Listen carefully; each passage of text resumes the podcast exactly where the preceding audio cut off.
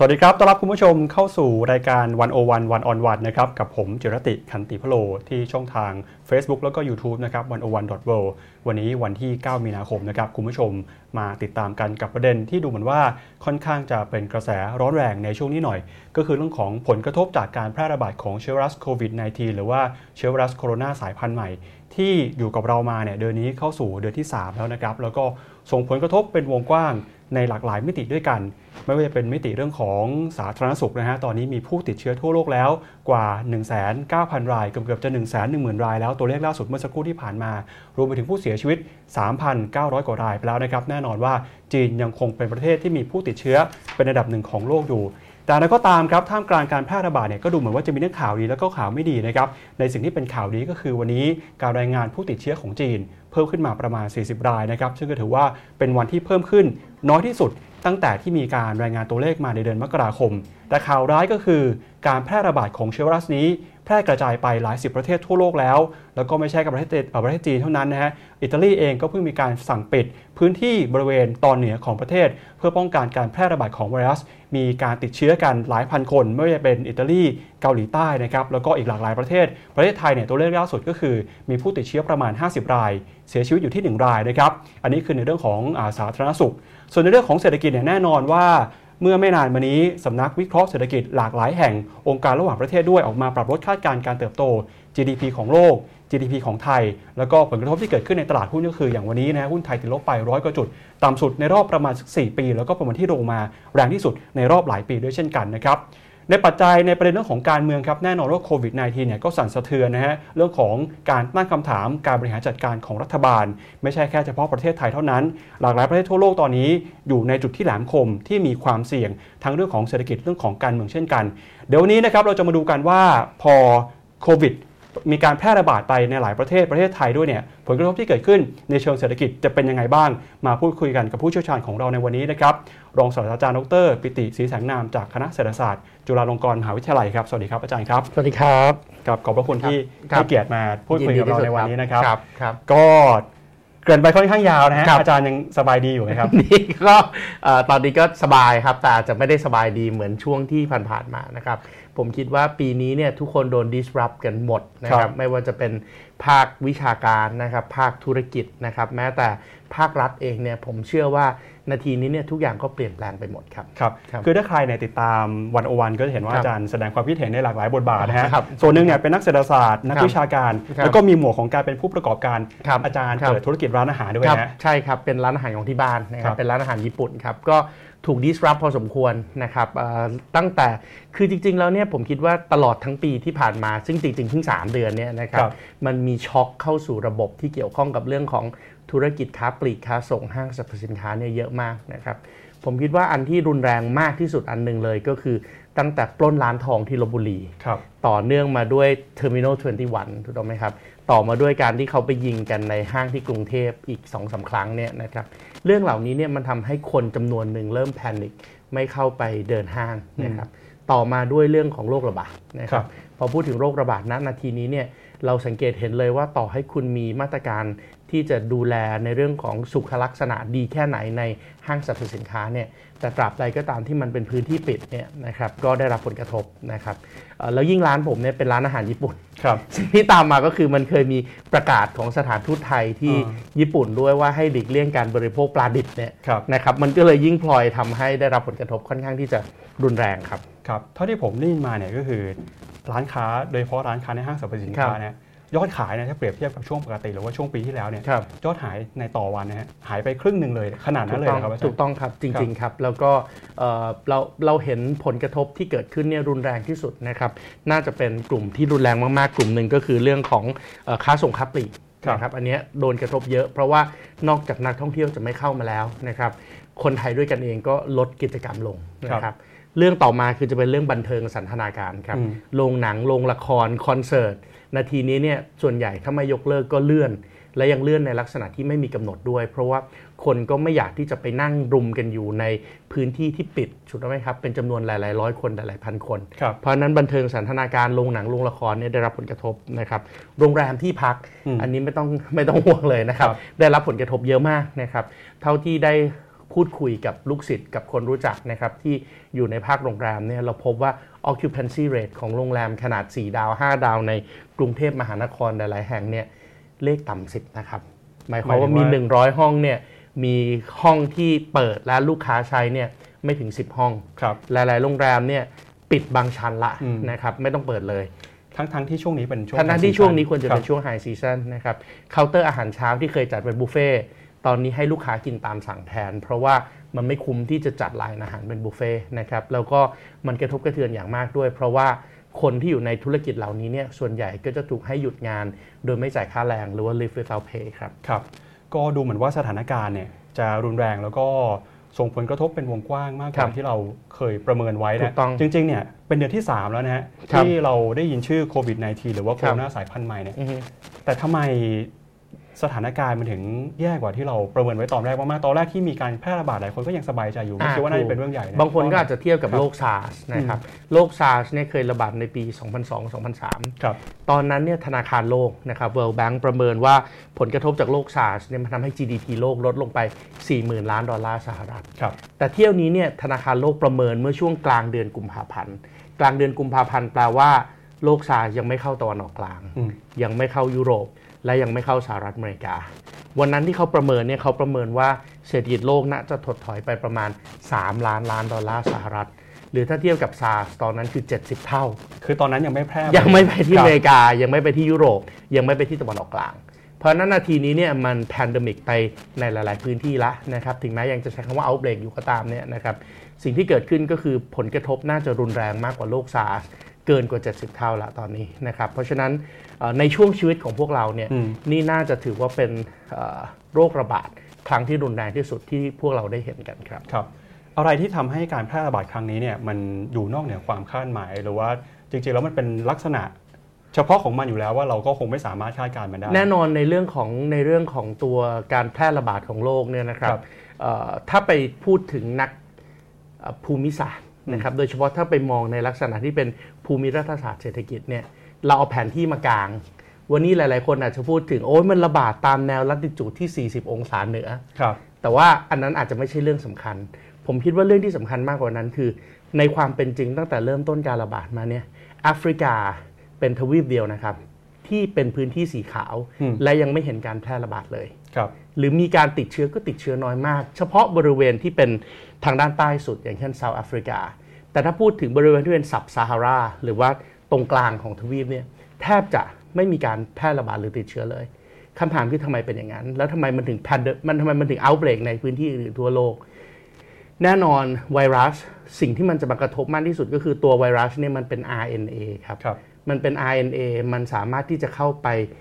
รบกวนยีนที่เป็น ดี เอ็น เอ ของเรานะครับในแอฟริกาเนี่ยเป็นที่กำเนิดของมนุษย์นะครับมนุษย์ที่เป็นอย่างพวกเราเนี่ยเขาเรียกว่าโฮโมเซเปียนโฮโมเซเปียนเองเพิ่งเดินเดินอยู่บนพื้นดินเนี่ยเมื่อสัก สองแสนปีที่แล้วและตั้งแต่ สองแสนปีที่แล้วจนถึงสัก ห้าหมื่นปีที่แล้วเนี่ยโฮโมเซเปียนทั้งหมดก็อยู่ในแอฟริกานะครับเมื่อสัก ห้าหมื่นปีมาแล้วนี่เองที่โฮโมเซเปียนกลุ่มเล็กๆกลุ่มนึงออกจากทวีปแอฟริกาไปแล้วไอ้ที่ออกไปซึ่งเป็นส่วนน้อยเนี่ยก็กระจายไปทั่วโลกเพราะฉะนั้นยีนของคนทั่วโลกเนี่ยเลยมีความใกล้เคียงกันมากในขณะที่ในในแอฟริกาเองมันมี genetic variation สูงมากมันมีความไม่เหมือนกันของยีนของในแต่ละหมู่บ้านในแต่ละชนเผ่าในแต่ละเมืองในแต่ละจังหวัดสูงมากเมื่อเทียบกับข้างนอกเพราะฉะนั้นอย่างที่ผมบอกว่าไวรัสเนี่ยมันกระทบกับ ดี เอ็น เอ ของคนที่ใกล้เคียงกันมากทั่วโลกดังนั้น global outbreak มันถึงเกิดขึ้นเพราะว่าเรามียีนที่คล้ายกันแต่ในแอฟริกาเองเนี่ยมันกลับเป็นพื้นที่ที่คนในแต่ละกลุ่มมียีนที่แตกต่างกันเยอะเพราะฉะนั้นสิ่งหนึ่งซึ่งเกิดขึ้นแน่นอนหลังจากการหยุดลงของการแพร่ระบาดเนี่ยครับคือการทำวิจัยที่เกี่ยวข้องกับ ดี เอ็น เอ ที่เกี่ยวข้องกับ genetic variation ในแอฟริกาเนี่ยคงจะต้องถูกหยิบยกกันขึ้นมามากยิ่งขึ้นเพื่อที่จะเรียนรู้ไปทำจีโนมโปรเจกต์ครับไปทำ mapping ดี เอ็น เอ ว่าคนในแอฟริกาเขามียีนอะไรล่ะเขามีลักษณะของ genetic variation อะไรล่ะที่ทำให้เขาไม่ค่อยได้รับผลกระทบจาก ดี เอ็น เอ ไม่ได้รับผลกระทบจากการที่ไวรัสมันแพร่ระบาดแบบนี้เพราะฉะนั้นเวลามันแพร่ระบาดในระดับโลกถ้าพูดถึงในมิติกายภาพมิติภูมิศาสตร์เนี่ยเราก็อาจจะต้องพูดถึง genetic variation แต่ถ้าพูดถึงในเรื่องของความสัมพันธ์ระหว่างประเทศ ถ้าพูดถึงในเรื่องของเศรษฐกิจสิ่งที่เราจะต้องคู่ดูควบคู่ไปด้วยก็คือโลกเรามันเข้าสู่ยุคที่เรียกว่า globalization ครับ globalization อาจจะเรียกได้หลายๆชื่อนะครับบางคนในทางการผลิตก็พูดถึงเรื่องของ the second unbundling นะครับบางคนอาจจะพูดถึง product fragmentation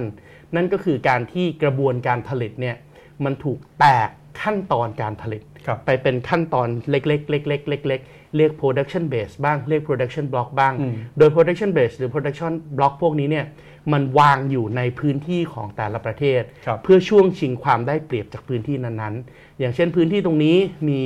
วัตถุดิบดีวัตถุดิบราคาถูกคุณภาพดีก็เอา production block ที่ต้องใช้วัตถุดิบเข้มข้นไปตั้งพื้นที่ตรงนี้มีแรงงานฝีมือดีก็เอาขั้นตอนการผลิตที่ใช้แรงงานเยอะๆไปตั้งพื้นที่ตรงนี้มีวิทยาศาสตร์และเทคโนโลยีก้าวล้ำนำหน้าก็เอาขั้นตอนการทำซินเทติกไฟเบอร์ยากๆไปตั้งพื้นที่ตรงนี้คนเก่งในเรื่องของดีไซน์ก็เอาที่ทำเรื่องของดีไซน์ไปตั้งแล้วเชื่อมโยงกันหมดโดยสิ่งที่เรียกว่า service link เพราะฉะนั้นการผลิตในโลกนี้มันเชื่อมโยงถึงกันหมดเมื่อการผลิตในโลกมันเชื่อมโยงถึงกันหมดในขณะที่ความสัมพันธ์ระหว่างประเทศก็พูดถึงนโยบายระหว่างประเทศนโยบายการค้านโยบายการลงทุนเป็นเรื่องเดียวกันพูดถึงเรื่องของการสร้างสิ่งอำนวยความสะดวกทางการค้าพูดถึงเรื่องของการสร้างข้อความร่วมมือทางการค้าการบูรณาการภูมิภาคมันก็เลยทำให้ระบบเศรษฐกิจของหลายๆประเทศทั่วโลกเนี่ยมันร้อยเรียงกันเป็นสิ่งที่เราเรียกว่า global value chain ครับเพราะฉะนั้นเมื่อมันกลายเป็น global value chain เดียวกันแล้วมันต้องผลิตแล้วพึ่งพาในแต่ละขั้นตอนเมื่อขั้นตอนใดขั้นตอนหนึ่งมันหยุดลงมันทำให้ที่เหลือของทั้ง supply chain เนี่ยได้รับผลกระทบไปด้วยมันก็เลยทำให้การเกิดการระบาดของโรคในพื้นที่ใดพื้นที่หนึ่งแล้ววิธีการที่จะคอนเทนโรคนี้คือการปิดเมืองหยุดการผลิตทุกคนอยู่ในบ้านเนี่ยมันเลยกลายเป็นผลกระทบไปทั้งห่วงโซ่อุปทานครับเพราะฉะนั้นผลกระทบทางเศรษฐกิจมันก็เลยยิ่งใหญ่มากขึ้นไม่แพ้กับการลุกลามของโลกที่อาจจะต้องไปพูดถึงเรื่องของ genetic variation ครับครับก็คือเรื่องของสาธารณสุขเนี่ยก็นักวิทยาศาสตร์ก็พยายามจะหาวิธีป้องกันหาวัคซีนหาวิธีการรักษานะในเรื่องของเศรษฐศาสตร์เรื่องของการเมืองเนี่ยมันก็เป็นจุดร่วมที่ทำให้การแพร่ระบาดเนี่ยมันเกิดขึ้นได้อย่างรวดเร็วเหมือนกันถูกต้องครับถ้าให้อาจารย์ประเมินนะฮะว่าณจุดจุดที่เราอยู่วันนี้เนี่ยมันอยู่ในช่วงไหนของการเอ่อเริ่มต้นของการแพร่ระบาดแล้วก็ผลกระทบที่เกิดขึ้นกับโลกผมคิดว่าในจุดที่มันเกิดขึ้นของโลกเลยเนี่ยสถานการณ์มันดีขึ้นเมื่อกี้นี้ก็อย่างที่เราคุยกันตั้งแต่ตอนต้นนั้นนะครับว่าสถานการณ์ในจีนมันค่อยๆดีขึ้นละวันนี้คนติดเชื้อเพิ่มแค่สี่สิบคนต่ำที่สุดเท่าที่เคยเป็นมาเพราะนั้นถ้าไปดูจำนวนผู้ติดเชื้อเนี่ยตอนแรกมันเพิ่มขึ้นแบบก้าวกระโดดนะครับเป็นเพิ่มขึ้นในอัตราก้าวหน้าตอนนี้มันเริ่มเพิ่มขึ้นในอัตราถดถอยละมันกำลังจะเข้าสู่จุดที่เริ่มหันหัวลงสถานการณ์ในทางปฏิบัติของจีนเองโรงยิมอาคารแสดงสินค้าซึ่งเคยถูกเปลี่ยนเป็นโรงพยาบาลสนามหรือแม้แต่โรงพยาบาลสนามชั่วคราวที่สร้างเสร็จภายในสิบวันขนาด สองหมื่นแปดพัน ตารางเมตรแปดร้อยเตียงเนี่ยก็ตอนนี้ก็ไม่ต้องให้บริการแล้วนะครับเพราะว่าสามารถจะใช้โรงพยาบาลปกติดูแลคนไข้ได้ละการแพร่ระบาดในประเทศจีนมันมีผลสำเร็จได้อย่างก้าวหน้ามากยิ่งขึ้นตอนนี้จีนเริ่มเปลี่ยนจากการที่กลัวการส่งออกโรคระบาดกลายเป็นกลัวการนำเข้าโรคระบาดละเพราะนั้นข่าวที่เราเห็นกันก็อย่างเช่น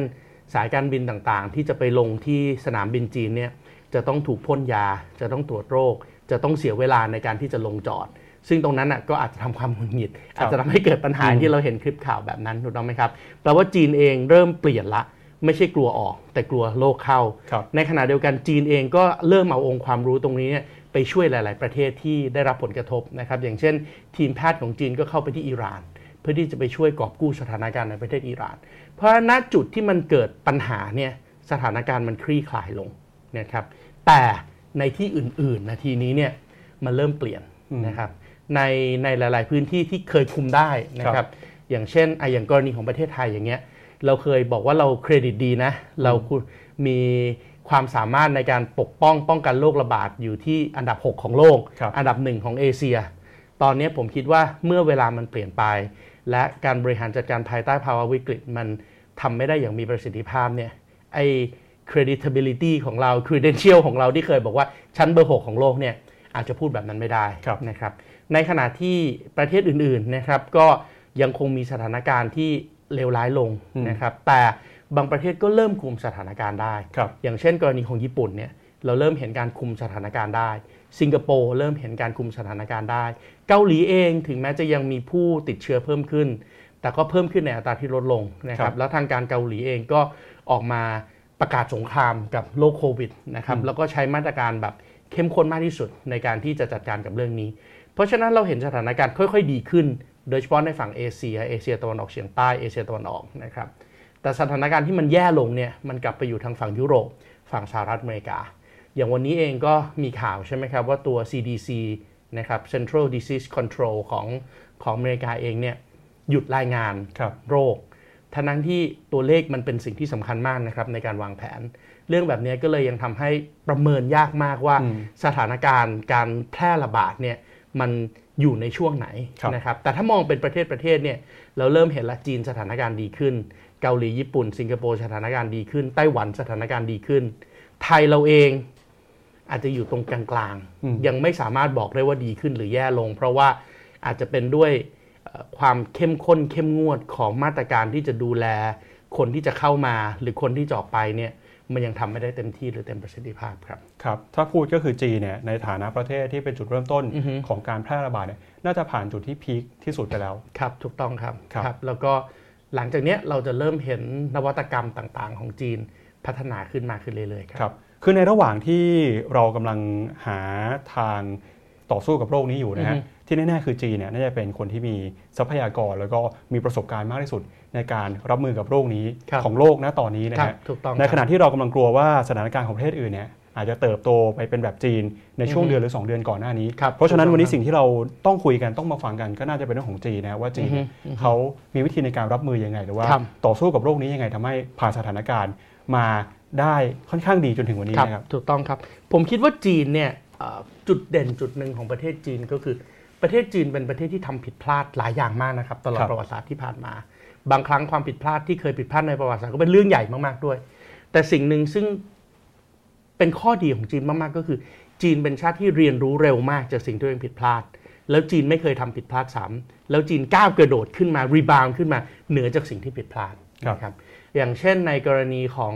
โรคโควิด สิบเก้า เนี่ยสิ่งที่เราเห็นตอนแรกก็คือคุณหมอหลี่ถูกต้องไหมครับเป็นคล้ายๆ whistleblower เลยออกมาบอกว่ามันมีโรคระบาดอุบัติใหม่เกิดขึ้นแล้วนะแต่รัฐบาลท้องถิ่นไม่เชื่อเอาคุณหมอไปลงโทษด้วยซ้ำถูกต้องไหมครับจนกระทั่งพอพิสูจน์ว่าเฮ้ยมันเกิดขึ้นจริงคราวนี้รัฐบาลกลางลงมาสิ่งที่รัฐบาลกลางลงมาคือรัฐบาลกลางเลือกที่จะปิดเมืองที่เป็นจุดศูนย์กลางหรือเป็นหัวใจของระบบโลจิสติกของประเทศนะครับอู่ฮั่นหรือว่าเมืองหลวงของมณฑลหูเป่ยเนี่ยขนาดพอๆกับประเทศขนาดพอๆกับกรุงเทพนะครับกรุงเทพมีประชากรประมาณ สิบถึงสิบเอ็ด ล้านคนอู่ฮั่นมีประชากร สิบเอ็ดถึงสิบสอง ล้านคนกรุงเทพมีพื้นที่ประมาณ หนึ่งพันห้าร้อย ตารางกิโลเมตรพอๆกับอู่ฮั่น หนึ่งพันห้าร้อย ตารางกิโลเมตรกรุงเทพเป็นจุดศูนย์กลางของระบบถนนระบบรถไฟระบบการขนส่งต่างๆของประเทศไทยอู่ฮั่นก็เช่นเดียวกันเป็นจุดศูนย์กลางของระบบทั้งหมดของจีนการเลือกปิดตรงนี้แล้วส่งระดับนายกรัฐมนตรีหลี่เค่อเฉียงลงพื้นที่เพื่อทำให้เกิดการตัดสินใจแก้ปัญหาณจุดนั้นบริหารที่เรียกว่า crisis management ณจุดนั้นเป็นกระบวนการที่สำคัญมากในระดับประเทศเองประธานาธิบดีสีจิ้นผิงที่อยู่ที่ปักกิ่งเองก็ประกาศสถานการณ์ฉุกเฉินทันทีงดกิจกรรมทุกอย่างที่เป็นกิจกรรมว่าช่วงวันตรุษจีนด้วยซ้ำถูกต้องไหมครับที่คนต้องเดินทางกันปกติเนี่ยมีรถไฟที่ต้องคนเดินทางกันสี่ร้อยเจ็ดสิบล้านเที่ยวทุกปีจีนหยุดวันนั้นเลยแล้วบอกว่าให้เฉลิมฉลองอยู่ที่บ้านแล้วทุ่มเทสรรพกำลังทั้งหมดเอาเทคโนโลยีใหม่ที่สุดที่จะใช้ได้มาแก้ปัญหานี้แล้วไอ้การเอาเทคโนโลยีเอาองค์ความรู้ที่สั่งสมมาตั้งแต่สมัยเป็นโลก SARS เอาองค์ความรู้ต่างๆในเรื่องของวิทยาศาสตร์และเทคโนโลยีที่ก้าวหน้ามาแก้ปัญหาเนี่ยมันทำให้เราเห็นครับว่าจีนฟื้นได้เร็วมากและไอ้สิ่งที่เกิดการทดลองเกิดการปรับเปลี่ยนในในประเทศจีนณวันนี้เนี่ยมันจะทำให้หลังจากเหตุการณ์นี้เนี่ยเทคโนโลยีก้าวกระโดดในประเทศจีนก็จะเกิดขึ้นอีกครั้งหนึ่งด้วยนะครับยกตัวอย่างเช่นวันที่โรคระบาดแพร่ขึ้นมาครั้งแรกเนี่ยคนจีนมีประชากรอยู่ หนึ่งพันสี่ร้อย ล้านคนคนราวๆ หนึ่งพัน ล้านคนต้องการพบหมอ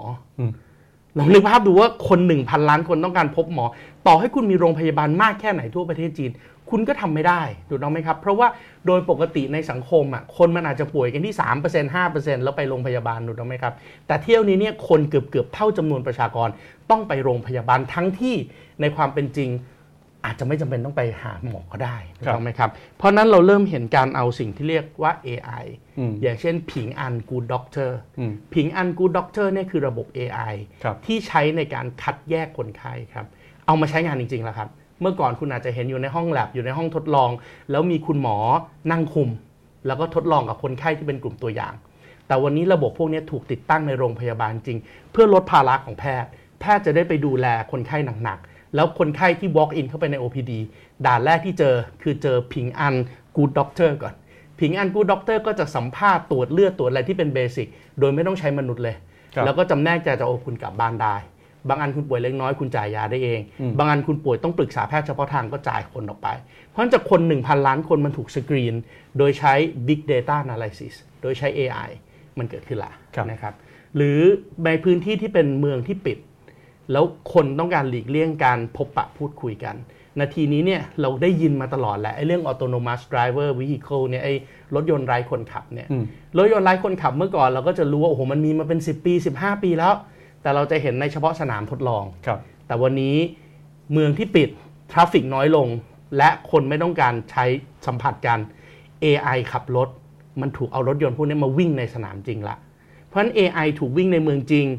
ถนนจริงระบบจราจรจริงส่งสินค้าได้จริงๆเพราะนั้นหลังจากนี้ไอ้รถยนต์เหล่านี้ก็จะถูกใช้ในระบบที่มันเป็นระบบที่เปิดมากยิ่งขึ้นกลายเป็นธุรกิจที่สามารถที่จะทำงานได้ดีมากยิ่งขึ้นหรือแม้แต่ระบบของ เอ ไอ ที่เอามาใช้ในหุ่นยนต์นะครับหุ่นยนต์ของจีนเราจะเห็นหุ่นยนต์ต้มยาจีนหุ่นยนต์ที่เข้าไปปล่อยแสง ยู วี ฆ่าเชื้อโรคโดรนที่เข้าไปในพื้นที่ทุกพื้นที่เราพ่นน้ำยาฆ่าเชื้อถูกต้องไหมครับหรือเราเห็นหุ่นยนต์อย่างเช่นหุ่นยนต์ที่พัฒนาโดยอาลีหยุนนะครับอาลีหยุนก็คือหวินเนี่ยมันเป็น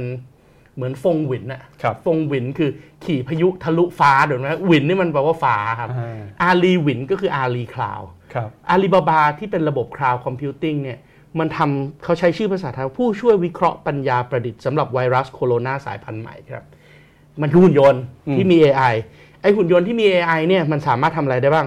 มันตรวจวัดอุณหภูมิมันส่งสินค้าเวลามันส่งสินค้าเนี่ยมันเปิดปิดประตูได้เองมันกดลิฟต์ได้เองมันลงบันไดได้เองมันหลบหลีกเส้นทางต่างๆได้เองแล้วมันเอาเวชภัณฑ์ไปให้หมอไปช่วยคนไข้ได้จริงๆละเพราะฉะนั้นหุ่นยนต์พวกนี้ในที่สุดมันจะถูกใช้จริงๆหรืออย่างตัวตัววิเคราะห์ภาพถ่ายครับ เอ ไอ ที่ใช้ในการวิเคราะห์ภาพถ่ายณนาทีนี้เนี่ยของหลายๆค่ายเลยเขาแข่งกันครับในการที่จะทำภาพ ซี ที สแกน ซี ที สแกนปอดเพราะว่าโคโรนาไวรัสสายพันธุ์ใหม่มันทำลายระบบปอดถูกต้องไหมครับเพราะฉะนั้นถ้าเราเอา ซี ที สแกนมาสแกนปอดแล้วให้ เอ ไอ เป็นตัววิเคราะห์ภาพจากเดิมที่ต้องใช้หมอวิเคราะห์ทีหนึ่งสิบห้านาทียี่สิบนาทีครึ่งชั่วโมงซึ่งหมอในช่วงนั้นเนี่ยทำงานกันทำงานกันเหนื่อยมากแล้วจะมานั่งดูภาพก็ไม่ไหว เอ ไอ สามารถวิเคราะห์ได้ในระหว่างสามวินาทีถึงยี่สิบวินาทีและความถูกต้องแม่นยำอยู่ที่ เก้าสิบถึงเก้าสิบหกเปอร์เซ็นต์ เพราะนั้นการสกรีนคนไข้มันทำได้จริงและเครื่อง ซี ที สแกนซึ่งเป็นเครื่องที่ยุ่งยากซับซ้อนปกติต้องการ calibrate มากๆเนี่ยความแม่นยำถูกต้องเนี่ยนาทีนี้เขาสามารถพัฒนาถึงเอา ซี ที สแกนเนี่ยใส่เป็นรถโมบายไปได้ทุกที่แล้วก็ตรวจคนไข้แบบนี้ก็ได้นะครับหรือแอปพลิเคชันอย่างเช่นเรื่องของเอ่อที่ฮิตมากๆตอนนี้ก็คือ real time interactive map real time interactive map ก็อย่างเช่นแผนที่ที่เราดูกันทุกวันนะครับว่าประเทศไหนตอนนี้เป็นสีแดงสีอะไรบ้างจำนวนคนเพิ่มขึ้นมากน้อยแค่ไหนอันที่คนติดตามมากๆก็อย่างเช่นของจอห์นฮอปกินส์ถูกต้องไหมครับ Coronavirus โควิดสิบเก้า Global Cases ถูกต้องไหมฮะหรือเราอาจจะเห็นระบบที่มันน่าชื่นชมมากของไต้หวันในการที่จะระบุจุดพิกัดได้ว่าเราควรจะไปเอาอุปกรณ์การแพทย์อย่างเช่นหน้ากากอนามัยอย่างเช่นแอลกอฮอล์ที่ไหนหรือแม้แต่ในประเทศไทยนะครับคณะอนาคตใหม่ก็ทำคณะอนาคตใหม่ทำสิ่งที่เรียกว่า crowd sourcing crowd source ก็คือให้คนใส่ข้อมูลเข้ามาแล้วข้อมูลที่ใส่เข้ามาจากทุกแหล่งเนี่ยเอาขึ้นไปบนแอปพลิเคชันเพื่อให้ดูว่าตอนนี้คุณสามารถซื้อหน้ากากหน้ากากได้ที่ไหนแอลกอฮอล์ได้ที่ไหนซึ่งปัญหาก็คือทุก crowd source ที่ใส่เข้ามาบอกว่ามันไม่มีครับ คือถึงวันนี้ก็ยังหากันไม่ได้ มันก็เลยมันก็เลยหาไม่ได้แต่ว่าอย่างน้อย มันก็มีความพยายามในการทำแอปพลิเคชันถูกต้องไหมครับหรือไอ้ real time interactive map ก็อย่างเช่นถ้าผมใช้จ่ายเงินในระบบ Alipay หรือ WeChat Pay ปกติมันก็ใช้จ่ายเงินโดยการใช้ คิว อาร์ code ที่อยู่บนมือถือถูกต้องไหมครับเพราะฉะนั้นถ้าผมถือมือถือผมไปแล้วผมเดินไปในพื้นที่ที่สุ่มเสี่ยงแล้วพอผมเดินไปถึงร้านค้าปุ๊บผมเปิด คิว อาร์ code คิว อาร์ code ผมจะไม่เป็นสีดำแล้วครับ คิว อาร์ code ผมจะกลายเป็นสีแดงซึ่งทุกคนที่อยู่รอบตัวผมโดยเฉพาะคนที่อยู่ที่ร้านค้าก็จะบอกเฮ้ยคุณกลับบ้านนะคุณจ่ายเงินไม่ได้ละสิ่งที่คุณต้องทำคือคุณต้องเข้าไปกักบริเวณตัวเองไว้สิบสี่วันเพราะคุณเคยไปในพื้นที่เสี่ยงถ้าเกิดว่าเข้าไปในพื้นที่เสี่ยงน้อยมันจะกลายเป็นสีส้ม ค, คุณต้องกักตัวเจ็ดวันและในเจ็ดวันนี้ในสิบสี่วันนี้หรือจนกว่าทางการจีนจะบอกว่าคุณปลอดภัยแล้ว คิว อาร์ code คุณจะไม่เปลี่ยนเป็นสีอื่นเด็ดขาดจนกระทั่งวันที่คุณปลอดภัย คิว อาร์ code คุณจะกลายเป็นสีเขียวครับจริงๆเป็นศักยภาพที่ดีของจีนด้วยนะครับอาจารย์เพราะว่าปกติแล้วเนี่ยเวลาเราซื้อของถ้าเป็นบ้านเราก็หยิบเงินสดจ่ายกันซึ่งเงินสดเนี่ยก็เป็นพาหะส่งต่อโรคเหมือนกันจีนทำเรื่องนี้ได้ดีนะฮะวันนั้นใจผมสลายเลยครับไปผมไปจ่ายเงินครับแล้วคุณป้าคนหนึ่งครับนิ้วแห้งเออพอนิ้วแห้งนับแบงค์แล้วแบงค์มันติดทำไงฮะคุณป้าน้ำบ่อน้อยเลยคุณป้าแปะแล้วก็นับแบงค์ต่อแล้วผมก็ยื่นแบงค์พร้อมน้ำลายผมก็แบบเงินเงินมันก็อยากได้ครับรีบได้แบงค์มานี่ก็แบบแยกเก็บอะไรอย่างเงี้ยครับแล้วก็เอาไปเอาสเปรย์แอลกอฮอล์พ่นเพราะว่านาทีนี้เนี่ยมันก็แพนิคถูกต้องครับแล้วเราก็เริ่มเห็นแล้วแล้วไอ้พฤติกรรมการเอามือไปแตะหน้าเอามือไปแตะลิ้นไปแตะน้ำลายมาทำอะไรต่อมีอะไรเพื่อเปลี่ยนหน้ากระดาษเพื่อจับแบงค์เนี่ยมันมันอาจจะต้องพฤติกรรมที่เราต้องเปลี่ยนครับเพราะฉะนั้นไอ้ cashless society เนี่ยนาทีนี้ในประเทศจีนมันเวิร์กมากนาทีต่อๆไปเนี่ยผมก็เชื่อว่าเดี๋ยวหลายๆประเทศก็คงจะต้องเห็นภาพอย่างนี้มากยิ่งขึ้นหรืออย่างกรณีของเราเองเราก็พยายามทำมาตลอดถูกต้องไหมฮะอย่างเช่นเรื่องของการ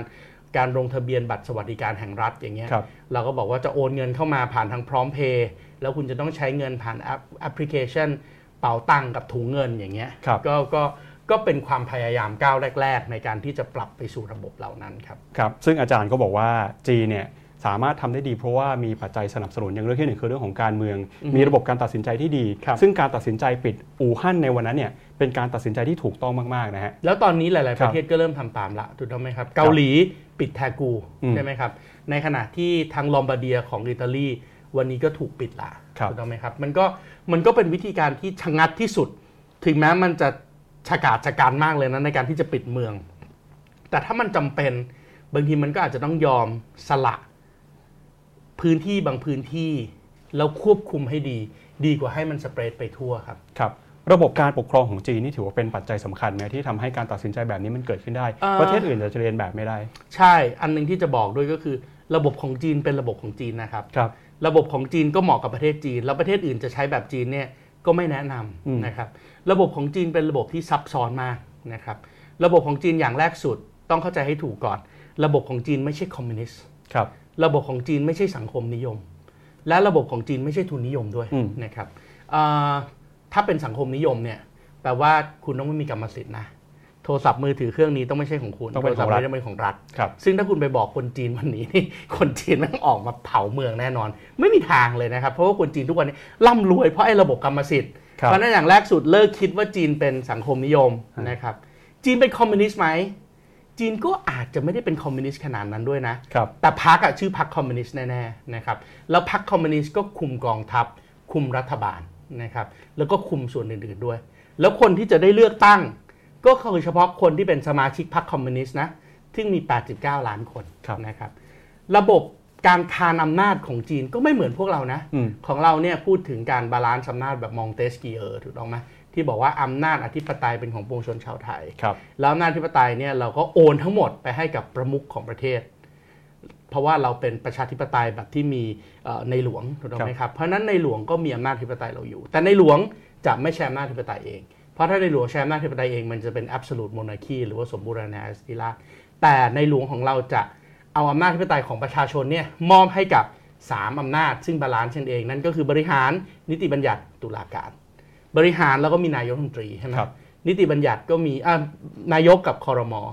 นิติบัญญัติก็มีรัฐสภาใช่ไหมครับแล้วก็ตุลาการศาลก็เป็นฝ่ายตุลาการใช่ไหมครับพนักงานที่ดูแลบังคับใช้กฎหมายของจีนไม่ได้เป็นอย่างนั้น ของจีนเนี่ยเลขาธิการพรรคคือสีจิ้นผิงเป็นประธานาธิบดีเขามีพลังที่หนึ่งคือประธานาธิบดีพลังที่สองบริหารบริหารเขาดูแลโดยนายกและคณะรัฐมนตรีนำโดยหลี่เค่อเฉียงครับอำนาจที่สามสภานิติบัญญัติ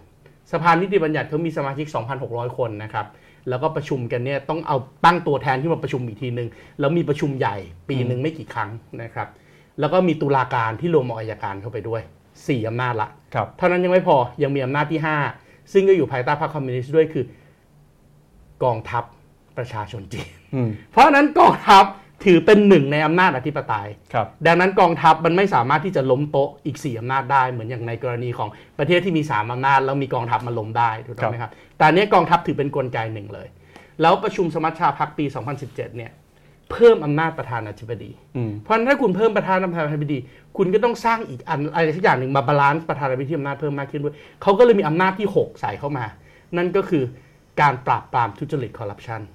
คณะกรรมการปราบปรามทุจริตคอร์รัปชันก็เลยขึ้นมาอยู่ในระดับเดียวกับนายกระดับเดียวกับกองทัพแล้วก็คุมกันเองหกอำนาจเพราะฉะนั้นเขาก็มีวิธีการที่เป็นรูปแบบของเขาแต่วิธีการที่เป็นรูปแบบของเขาเนี่ยสิ่งหนึ่งซึ่งเขาใช้มากๆเลยแล้วก็มีเขียนเยอะด้วยนะครับต่างชาติฝรั่งเองก็เอามารีวิวนะครับอย่างเช่น เอ็ม ไอ ที uh, Technology Review เนี่ยพูดถึงว่า who needs democracy when you have data เพราะนั้นจีนเองเป็นประเทศที่ใช้ data ใช้ข้อมูลซึ่งเก็บมาตั้งแต่สมัยที่เขาทำ Central Planning อ่ะ Central Planning ก็คือข้อมูลทุกอย่างตั้งแต่ปีหนึ่งพันเก้าร้อยสี่สิบเก้า หนึ่งตุลาจะต้องถูกเก็บจากหมู่บ้านมาที่ระดับอำเภอมาระดับจังหวัดมาระดับมณฑลแล้วไปที่ส่วนกลางแล้วส่วนกลางเป็นคนบอกว่าคุณจะต้องทำอะไรยังไงบ้างณปัจจุบันส่วนกลางทำแบบนั้นไม่ได้ละแต่ส่วนกลางยังเก็บข้อมูลพวกนั้นอยู่เราข้อมูลพวกนั้นมาคิดวิเคราะห์เพื่อจะได้วางแผนเพราะระบบของจีนถึงมันไม่ใช่สังคมนิยมมันก็ไม่ใช่ทุนนิยมนะครับทุนนิยมเนี่ยมันต้องปล่อยให้ทุกอย่างเป็นไปตามกลไกตลาดเป็นไปตามดีมานด์กับซัพพลายแต่จีนและทั่วโลกก็เห็นแล้วว่าไอ้การปล่อยทุกอย่างเป็นไปตามดีมานด์และซัพพลายเนี่ยบางทีมันเกิดปัญหาที่เรียกว่า market failure เพราะนั้นระบบของจีนเนี่ยเขาเป็นระบบที่มีดีมานด์กับซัพพลายแต่ถ้าเมื่อไหร่ก็ตามเอาท์คัมที่เกิดขึ้นจากดีมานด์กับซัพพลายมันไม่เป็นไปตามแผนที่จีนวางไว้จีนจะรีบเข้ามาแทรกแซงทันทีและการวางแผนตรงนั้นน่ะจีนใช้ เอ ไอ ใช้ Big Data ในการวางแผนเพราะนั้นระบบของจีนมันก็เลยเป็นระบบซึ่งค่อนข้างที่จะ response ได้รวดเร็วมากๆกับวิกฤตที่เกิดขึ้นแต่ไอ้คนที่ใช้ระบบนี้ได้ณ นาทีนี้มันยังกระจุกตัวที่รัฐบาลกลางปัญหาอย่างที่เกิดขึ้นณกรณีโควิดก็คือณระดับรัฐบาลท้องถิ่นน่ะการ response สู่ปัญหาแบบนี้มันยังไม่รวดเร็วพอ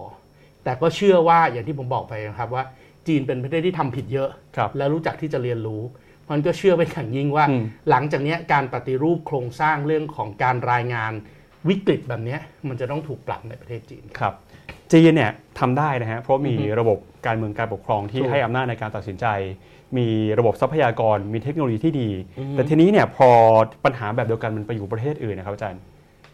จะทำได้แบบนี้ไหมฮะ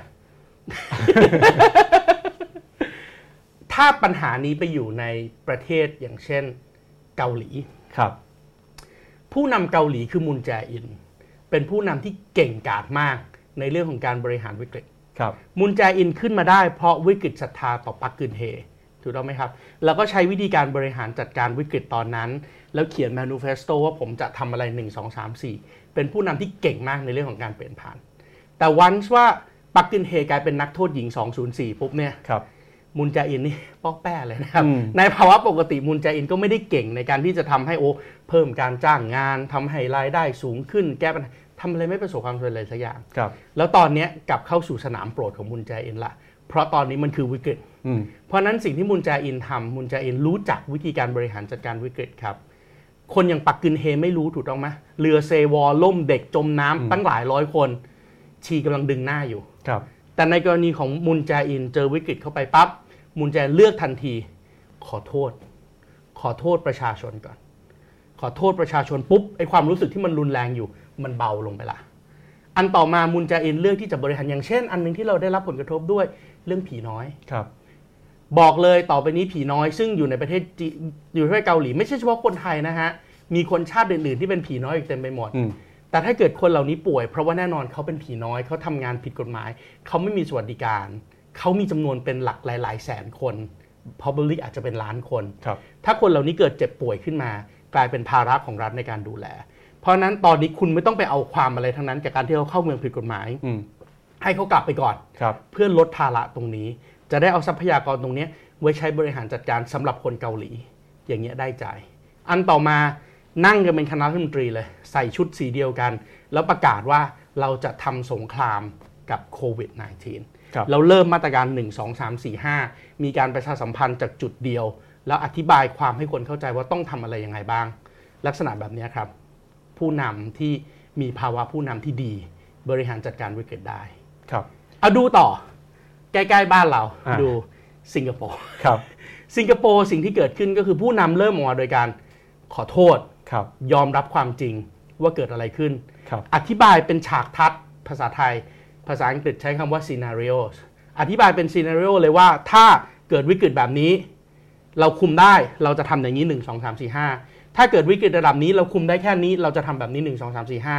ถ้าเกิดวิกฤตบานปลายเราคุมไม่ได้อย่างน้อยที่สุดเราจะทำแบบนี้หนึ่ง สอง สาม สี่ ห้าโยงเส้นให้เห็นเลยว่าเกิดอะไรขึ้นยังไงบ้างขั้นตอนต่อไปจะเป็นยังไงแล้วประกาศเสียสละเงินเดือนของตัวเองในการที่จะเอาไปให้บำรุงขวัญกำลังใจให้กับบุคลากรทางการแพทย์ซึ่งเป็นหน้าด่านของการต่อสู้โรคร้ายแล้วออกมาพูดเพียงคนเดียวครับออกมาพูดผ่านสื่อที่เป็นทางการสามภาษาไม่ได้ไป Twitter หรือ Facebook ตอนดึกๆครับลักษณะแบบนี้ครับผู้นำที่เหมาะในภาวะวิกฤตเวลาผู้นำในภาวะวิกฤตสิ่งที่ต้องทำคือเขียนเขียนทุกอย่างให้เป็นทางการคิดวิเคราะห์ให้มันตกผลึกว่าสิ่งที่เขียนไม่มีข้อผิดพลาดใดๆแล้วหลังจากนั้นอ่านครับครับอ่านเพื่อให้มันไม่มีข้อผิดพลาดเขาจะไม่แถลงการสดนะครับเวลาตอบคำถามถ้าเป็นคำถามที่เตรียมไว้แล้วเขาจะตอบแบบถูกต้องยังไงแต่ถ้าเกิดเป็นคำถามที่เกิดขึ้นมาใหม่นะตอนนั้นเขาจะไม่รีบพลั้งปากออกไป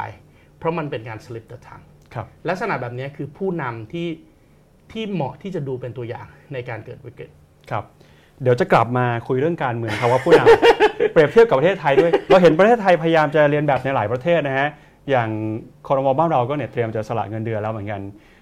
พยายามจะทำแบบหลายประเทศที่จะเอาอำนาจศูนย์กลางมาเป็นของรัฐนะฮะรวมหน้ากากมาไว้ที่รัฐบาลแล้วก็เป็นอย่างที่เห็นนะฮะเดี๋ยวเรากลับมาคุยกันต่อแต่มาคุยเรื่องเศรษฐกิจกันก่อนครับอาจารย์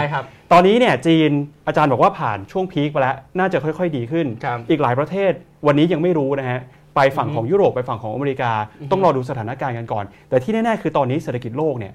ย่ำแย่มากๆมีหลายสำนักหลายองค์กรออกมาปรับลดคาดการณ์เศรษฐกิจโลก จี ดี พี โลกลงมาต่ำที่สุดในรอบหลายปี จี ดี พี ไทยก็เหมือนกันนะฮะก็ถูกปรับลดตอนนี้ต่ำก็บางทีก็ต่ำสองบางทีก็ต่ำกว่าหนึ่งแล้วนะฮะ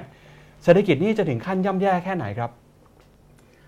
เราเคยย่ำแย่ที่สุดเลยจริงๆจังๆเนี่ยนะครับเราเคยย่ำแย่ที่สุดจริงๆจังๆเลยคือปีหนึ่งเก้าเก้าเจ็ด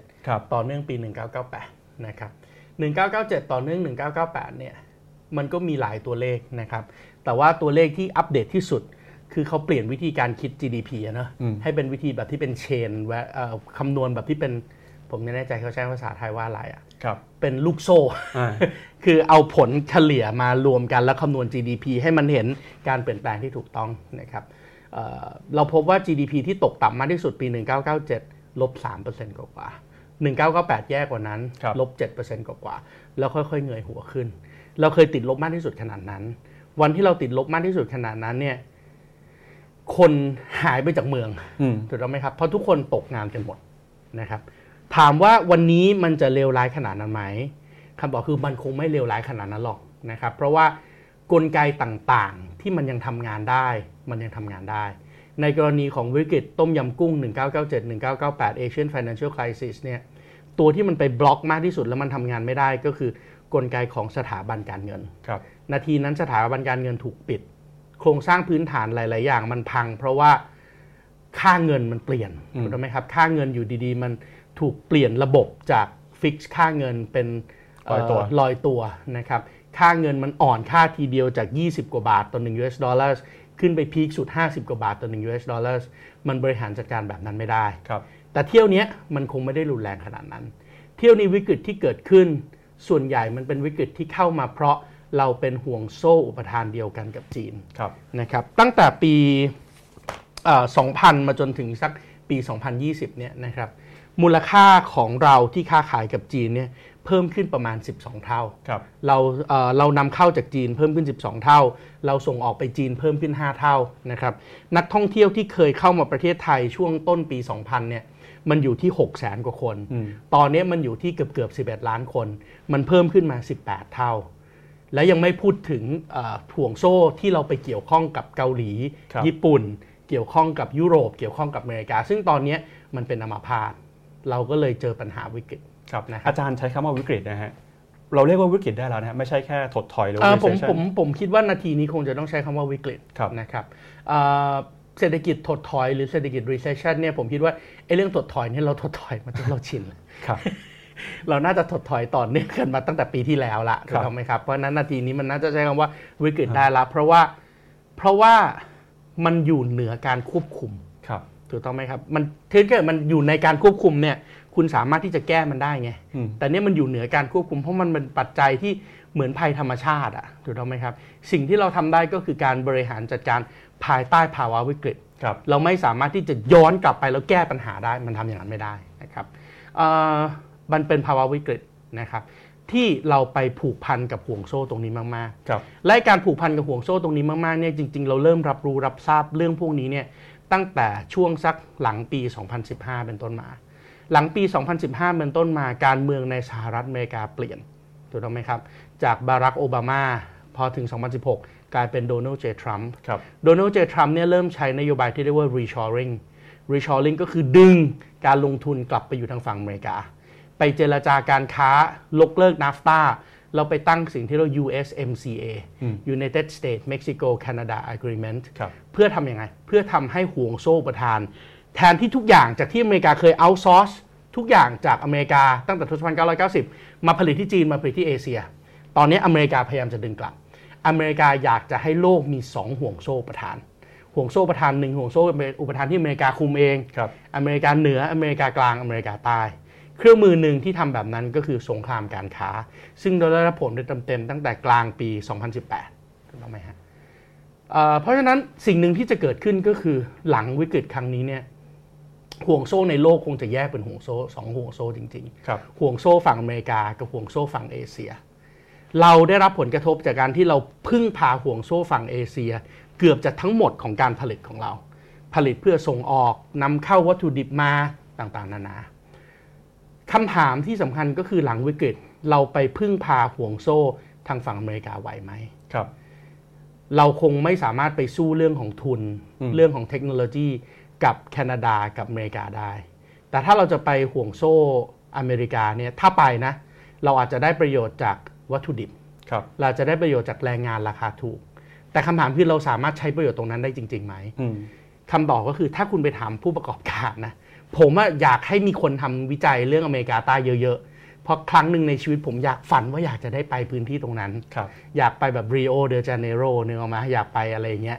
แต่ปัญหาก็คือผมพยายามลุ้นมานาน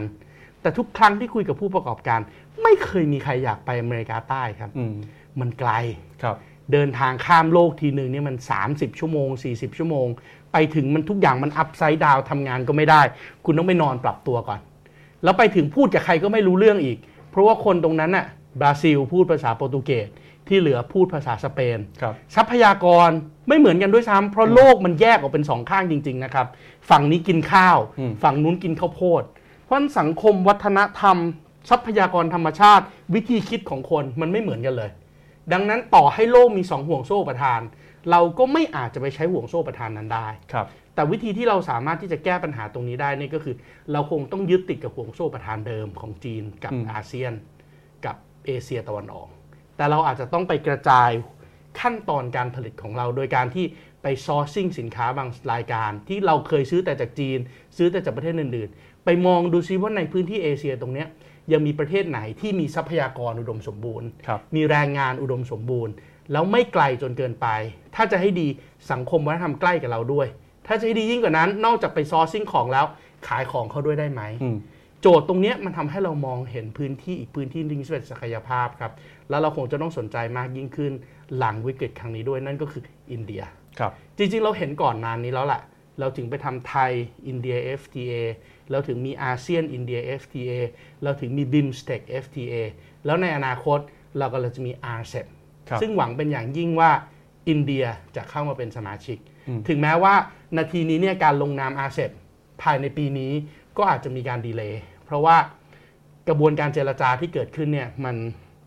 มันชะงักไปเนื่องจากโควิด สิบเก้า ถูกต้องไหมครับแต่ก็หวังเป็นอย่างยิ่งว่าเวียดนามก็ยังผลักดันต่อมหาอำนาจหลายๆคนก็มองเห็นแล้วแหละว่าเฮ้ยถ้าคุณจะลดการพึ่งพาจีนกระจายความเสี่ยงคุณต้องมองไปที่อินเดียเพราะนั้นนาทีนี้อินเดียก็เลยกลายเป็นอีกหนึ่งเรื่องที่น่าสนใจในการที่จะพิจารณาเพื่อลดภาวะพึ่งพิงห่วงโซ่ประทานในเอเชียครับครับอันนี้คือสิ่งที่อาจจะเกิดขึ้นหลังจากภาวะวิกฤตโควิด สิบเก้า ผ่านไปแล้วนะแต่วันนี้วันที่เราอยู่ในวิกฤตครับอาจารย์ผลกระทบเนี่ยมันเริ่มใกล้ตัวเราเข้ามาทุกทีแล้วนะอย่างอาจารย์เนี่ยเป็นผู้ประกอบการด้วยก็รู้สึกแล้วว่าการทำธุรกิจเองได้รับผลกระทบอย่าว่าแต่ธุรกิจเลยครับอาจารย์มหาวิทยาลัยเนี่ยปกตินอกจากงานสอนก็จะมีงานวิจัยแล้วก็งานบริการวิชาการไอ้งานบริการวิชาการเนี่ยบางครั้งเราไปเป็นวิทยากรเราไปบรรยายเนี่ยเราก็ได้ค่าค่าบรรยายค่าวิทยากรตรงเนี้ยงานวิทยากรหลายๆงานแน่นอนคนมาอยู่รวมกันเยอะถูกต้องไหมครับเพราะงานจัดอบรมงานอะไรพวกนี้หลายๆงานก็เลื่อนไปเพราะฉะนั้นผมคิดว่าผลกระทบครั้งนี้ไม่ได้เกิดขึ้นแต่เฉพาะกับกับกับภาคธุรกิจเท่านั้นขนาดนักวิชาการยังโดนผลกระทบเพราะนั้นทุกคนโดนผลกระทบแล้วแหละตอนนี้เซกเตอร์ไหนดูน่าจะเป็นจากการศึกษานะครับผมเห็นการศึกษาของหลายๆหลายๆภาคส่วนนะครับถ้าแยกเป็นระหว่างการผลิตสินค้ากับภาคบริการผลิตสินค้าในภาคที่โดนหนักสุดคือหนึ่งเครื่องใช้ไฟฟ้าสองเคมีภัณฑ์สามเกษตรสี่ยางพาราห้าอุปกรณ์ไฟฟ้าอันนี้ตัวเลขค่อนข้างจะตรงกันนะครับทั้งจากแบงก์ชาติจากมหาวิทยาลัยหอการค้าไทยจาก ที ดี ไอ นะครับภาคบริการนะครับภาคที่ได้รับผลกระทบมากที่สุดค้าส่งค้าปลีกนะครับเหมือนอย่างที่เรียนไปตอนต้นว่านอกจากนักท่องเที่ยวไม่มาแล้วคนในประเทศเราเองก็กินน้อยใช้น้อยนะครับบันเทิงสันทนาการนะครับโรงแรมที่พักแล้วก็อาหารและเครื่องดื่มครับน่าจะเป็นสี่ภาคที่ได้รับผลกระทบมากที่สุดเพราะนั้นในภาวะวิกฤตแบบนี้เนี่ยหลายๆครั้ง เ, เราก็เลยต้องพูดถึงเรื่องของอ่ะมันจะมีมาตรการอะไรของภาครัฐในการที่จะใส่เข้ามาเพื่อชดเชยผลกระทบที่จะเกิดขึ้นจากตรงนี้ครับแล้วก่อนไปเรื่องของมาตรการนะครับอยากจะถามอาจารย์ว่าจริงๆแล้วไอ้เซกเตอร์ที่เราพูดมาเนี่ยมันก็เป็นเซกเตอร์ที่เราก็รู้อยู่แล้วว่าอาจจะมีปัญหามาตั้งแต่ก่อนที่จะเกิดโควิด สิบเก้า ใช่ถูกต้องกลายเป็นว่าพอมีโควิด สิบเก้า เนี่ยมันก็เป็นตัวใช่ครับให้ปัญหามันลุกลามแล้วก็มันขยายวงกว้างมากขึ้นใช่สถานการณ์ของเราเนี่ยคือเรามีปัญหาในเชิงโครงสร้างเราไม่ค่อยจะตามทันมาตั้งแต่การปฏิวัติอุตสาหกรรมครั้งที่สามการปฏิวัติอุตสาหกรรมครั้งที่สามเนี่ยเกิดขึ้นในทศวรรษหนึ่งพันเก้าร้อยเจ็ดสิบเทคโนโลยีหลักๆเลยก็คือ programmable logic controller ซึ่งจะนำไปสู่การใช้สิ่งที่เรียก automation นะครับใช้คอมพิวเตอร์ทำงานใช้แขนกลทำงานในโรงงานคนของเราเนี่ยไม่เท่าทันตั้งแต่สเต็ปนี้เพราะพอมันไม่เท่าทันสเต็ปนี้แล้วมันสะสมมาเรื่อยๆมันทำให้เกิดปัญหาหลายๆปัญหาครับปัญหาความเหลื่อมล้ำปัญหาการกระจายรายได้ส่วนหนึ่งก็มาจากเรื่องพวกนี้แล้วมันถูกกระทบมากยิ่งกว่าเคยเป็นมาเมื่อเราเข้าสู่ยุค สี่จุดศูนย์ เพราะตอนนี้ไอ้เครื่องจักรที่เคยทำได้แทนเฉพาะคนตรงกลางตอนนี้มันแทนได้ทั้งหมดเลยเราก็เลยมีปัญหาว่าโครงสร้างของเราที่มันเป็นภาคการผลิตที่เน้นในเรื่องของ manufacturing driven ภาคการผลิตในโรงงานอุตสาหกรรมที่ใช้ประสิทธิภาพของคนของแรงงานซึ่งยังไงก็ตามมันสู้เครื่องจักรยากเนี่ยมันทำให้เราโดน disrupt แล้วไร้สภาพที่เรางอนแงนงอนแงนอยู่ตัวที่เป็นทริกเกอร์ตัวที่เข้ามาซัดสาดแล้วเราพังมากๆเลยเนี่ยก็คือวิกฤตอย่างเช่นโควิด สิบเก้า ครับก็ปัญหาเชิงโครงสร้างบวกกับโควิดนะก็เลยทำให้สถานการณ์เนี่ยมันดูเหมือนว่าจะแย่ๆแล้วเรายังท็อปอัพเข้าไปอีกอันหนึ่งด้วยก็คือปัญหาทางด้านสังคมเนื่องจากโครงสร้างประชากรที่เราเข้าสู่ Age Society ทำให้สิ่งที่เราเสพติดมาตลอดก็คือการใช้แรงงานราคาถูกเนี่ยเราเข้าสู่ภาวะขาดแคลนแรงงานครับอาจารย์มองว่าวิกฤตในรอบนี้มันจะแย่ถึงแค่ไหนครับอย่างที่บอกว่าผมยังมองโลกในแง่ดีว่ามันคงไม่เลวร้ายถึงขนาดวิกฤต Asian Financial Crisis ปีหนึ่งพันเก้าร้อยเก้าสิบเจ็ดครับ จี ดี พี อาจจะถดถอยแต่ผมเชื่อเหลือเกินว่าคงไม่ถึงขนาดติดลบครับเพราะว่าภาคธุรกิจภาคเศรษฐกิจในประเทศของเราเนี่ยมันยังมีความแข็งแกร่งอยู่ประเทศไทยโชคดีอย่างหนึ่งนะครับเราไม่ได้ต้องพึ่งพาเรื่องของอาหารจากต่างประเทศผู้ประกอบการเองของเราที่เป็นผู้ประกอบการขนาดใหญ่ที่แข็งแกร่งนาทีนี้เนี่ยก็เริ่มปรับยุทธศาสตร์ของบริษัทไปเยอะละมันก็เชื่อว่าพอเขาปรับยุทธศาสตร์ได้พอสถานการณ์วิกฤตมันเริ่มอยู่ตัวเนี่ย มันน่าจะสามารถที่จะโคปอัพแล้วก็รีคอเวอร์บางส่วนได้ครับครับคนธรรมดาทั่วไปฮะจะได้รับผลกระทบจากเศรษฐกิจที่บวกโควิด สิบเก้า บวกโครงสร้างแบบนี้ยังไงครับผมคิดว่ากลุ่มที่น่าสงสารมากที่สุดนะครับก็คือกลุ่มเปราะบางที่เป็นลูกจ้างรายวันนะครับเป็นคนที่ไม่ได้มีงานประจำถูกต้องไหมครับเป็นฟรีแลนซ์กลุ่มพวกนี้อาจสมมติคุณทำงานฟรีแลนซ์เป็นอีเวนต์แมเนเจอร์อย่างเงี้ยเป็นคนที่เป็นครีเอทีฟตกแต่งงานอีเวนต์ทำงานเก๋ๆอย่างเงี้ยว่างานนี้มันจะโดดเด่นยังไงนาทีนี้เมื่องานอีเวนต์มันถูกเลื่อนมันถูกยกเลิกเพราะคนไม่ต้องการมาอยู่รวมกันเขาได้รับผลกระทบแรงงานที่เป็นลูกจ้างรายวันอยู่ในโรงแรมอยู่ในร้านอาหารโดน leave without pay ถูกต้องไหมครับคนที่เคยทำงานประจำคนที่เคยทำงานอยู่แต่เงินเดือนไม่สูงเดิมอาจจะเคยได้ โอ ที แล้ว โอ ที เนี่ยเป็นตัวที่สำคัญมากๆนะครับคือคือเวลามันเกิดวิกฤตเนี่ยนะครับวิกฤตที่เกิดขึ้นแล้วมันกระทบคนที่อยู่ในห่วงโซ่ประทานมากที่สุดเนี่ยมันมาได้จากสองทางทางหนึ่งก็คือคุณไม่สามารถนำเข้าวัตถุดิบมาได้กับอีกทางหนึ่งคือคุณไม่สามารถที่จะผลิตแล้วส่งออกไปได้เพราะฉะนั้นมันทำให้การปริมาณการค้าที่ลดลงเนื่องจากวิกฤตตรงนี้เนี่ยมันกระทบทั้งสองทางแบบนี้เพราะเมื่อกระทบทั้งสองทางแบบนี้สิ่งที่โรงงานจะเลือกทำอย่างแรกสุดโรงงานเขายังไม่ปลดคนงานออกนะครับเพราะการปลดคนงานออกนี่มันติดด้วยข้อกฎหมายมันต้องแจ้งประชาประกันสังคมมันต้องจ่ายเงินชดเชยบางทีถ้าลูกน้องอยู่มานานๆนี่คุณอาจจะต้องจ่ายแบบสิบเดือนเนี้ยเพื่อให้เขาออกก็สู้จ้างไปสิบเดือนดีกว่าถูกต้องไหมครับดีกว่าจ่ายเงินก้อนโรงงานทำอย่างอื่นก็ไม่ได้ด้วยขายที่ดินขายเครื่องจักรก็ไม่ได้เพราะว่ามันปรับยากถูกไหมครับเพราะนั้นสิ่งที่เขาจะทำอย่างแรกคือลด โอ ที ครับแต่ลด โอ ที เนี่ยมันกระทบจริงๆเพราะอะไรเพราะคนที่จะโดนลด โอ ที หรือคนที่ทำงานแล้วต้องหวัง โอ ที เนี่ยคือคนที่ค่าแรงต่ำค่าแรงที่เขาได้ถึงแม้เขายังได้ปกติแต่ค่าแรงนั้นก็พอเฉพาะเลี้ยงเขากับภรรยาที่เข้ามาอยู่ในเมืองใหญ่ไอ้เงินที่ปกติเขาส่งให้ลูกที่อยู่ต่างจังหวัดเงินที่เขาส่งให้พ่อแม่ที่แก่แล้วแล้วอยู่ต่างจังหวัดเนี่ยส่วนใหญ่มันมาจาก โอ ที ครับเพราะเมื่อโรงงานลด โอ ที ปังสภาพคล่องมันไม่ไหลไปต่างจังหวัดละเศรษฐกิจในต่างจังหวัดมันจะพังก่อนเพราะฉะนั้นเวลาเราเห็นม็อบเข้ามาเรียกร้องรัฐบาลเนี่ยเรามักจะเห็นม็อบจากต่างจังหวัดก่อนเพราะม็อบจากต่างจังหวัดเนี่ยจะเป็นกลุ่มเปราะบางที่สุดหลังจากนั้นตามสเต็ปครับเมื่อลด โอ ที เราก็ยังไม่กระเตื้องขึ้นเขาก็จะเริ่มเพิ่มวันหยุดแต่เป็นวันหยุดในลักษณะ leave without pay นาทีนี้เข้าสู่ขั้นตอนนี้ละแล้วถึงจะขั้นตอนที่สามขั้นตอนที่สามก็คือลดคนงานลดคนงานเมื่อไหร่นั่นนะฮะวิกฤตจะเป็นวิกฤตที่รุนแรงเพราะอย่างที่ผมบอกไปตอนต้นว่าไอ Asian Financial Crisis เนี่ยที่มันรุนแรงจริงๆก็คือพรึบเดียวคนครึ่งหนึ่งหายไปจากเมืองเนื่องจากตกงานแล้วต้องกลับไปอยู่ในต่างจังหวัดแต่นาทีนี้มันอาจจะไม่ได้รุนแรงถึงขนาดที่แบบอยู่ดีมันกระทบเป็นวงกว้างเพราะสภาพคล่องมันยังไหลอยู่ในระบบได้มันไม่ได้ไปถูกบล็อกจากการที่สถาบันการเงินมันหายไปเหมือนอย่างตอนเกิดวิกฤตเศรษฐกิจเพราะนั้นถามว่าลงได้มากน้อยแค่ไหนเนี่ยผมถือว่ามันลงแต่มันคงไม่ลงไปถึงขนาดเลวร้ายแบบวิกฤตเศรษฐกิจ Asian Financial Crisis ครับคือเราก็หวังว่าจะไม่แย่ขนาดนั้นหวังว่าครับครับอาจารย์ทีนี้เนี่ยพอเกิดโรค SARS ในปี สองพันสิบสาม นะฮะครับสองพันสองอ๋อสองพันสองครับขอไปสองพันสองเนี่ยนะฮะก็มีการไปสำรวจตัวเลขมาบอกว่าจีนเนี่ยที่เป็นการศูนย์กลางการแพร่ระบาดเนี่ยครับมีเวลาประมาณสักสามเดือนที่เศรษฐกิจได้รับผลกระทบไปจนถึงช่วงจุดพีคนะแล้วก็ใช้เวลาสามเดือนเนี่ยกลับเข้ามาสู่ภาวะปกติเลยรวมๆเนี่ยประมาณหกเดือนหกเดือนครับตอนนี้เนี่ยเราผ่านมาสามเดือนแล้วอาจารย์คิดว่าผลกระทบด้านเศรษฐกิจของโควิด สิบเก้า จะอยู่รออีกนานแค่ไหนครับเอ่ออันนี้ตอบยากมากเพราะช่วงแรกเราก็หวังกันเป็นอย่างยิ่งว่าพอถึงซัมเมอร์สุริยะเทพจะช่วยทุกอย่างดีขึ้นครับแต่ว่าตอนนี้หลายๆสำนักก็เริ่มวิเคราะห์แล้วไม่แน่นะซัมเมอร์อาจจะไม่ได้ทำให้ดีขึ้นได้นะครับแต่แต่ผมก็ยังเชื่ออยู่นะว่าอากาศร้อนกับไวรัสเนี่ยมันไม่น่าจะถูกกันนักหรอกคือเราก็ยังจะแย่ถูกใช่ครับวันนี้เราไปเดินกลางแจ้งนี่ก็แบบตัวจะละลายนะครับเพราะฉะนั้นก็ก็น่าจะดีขึ้นนะครับเพราะฉะนั้นถ้าเกิดว่าซัมเมอร์เมื่อไหร่ล่ะที่โลกเข้าสู่ซัมเมอร์พร้อมกันหมดออกัสเนื้อฮะสิงหาคมเพราะนั้นก็ก็ถ้าดึงได้จริงๆเนี่ยก็เนี่ยครับต่อไปอีก ห้าหก เดือนครึ่งปีแล้วหลังจากนั้นเชื่อเป็นอย่างยิ่งว่าสถานการณ์จะค่อยๆดีขึ้นและกลับเข้าสู่ปกติครับเราอาจจะมีเวลาไตรมาสสุดท้าย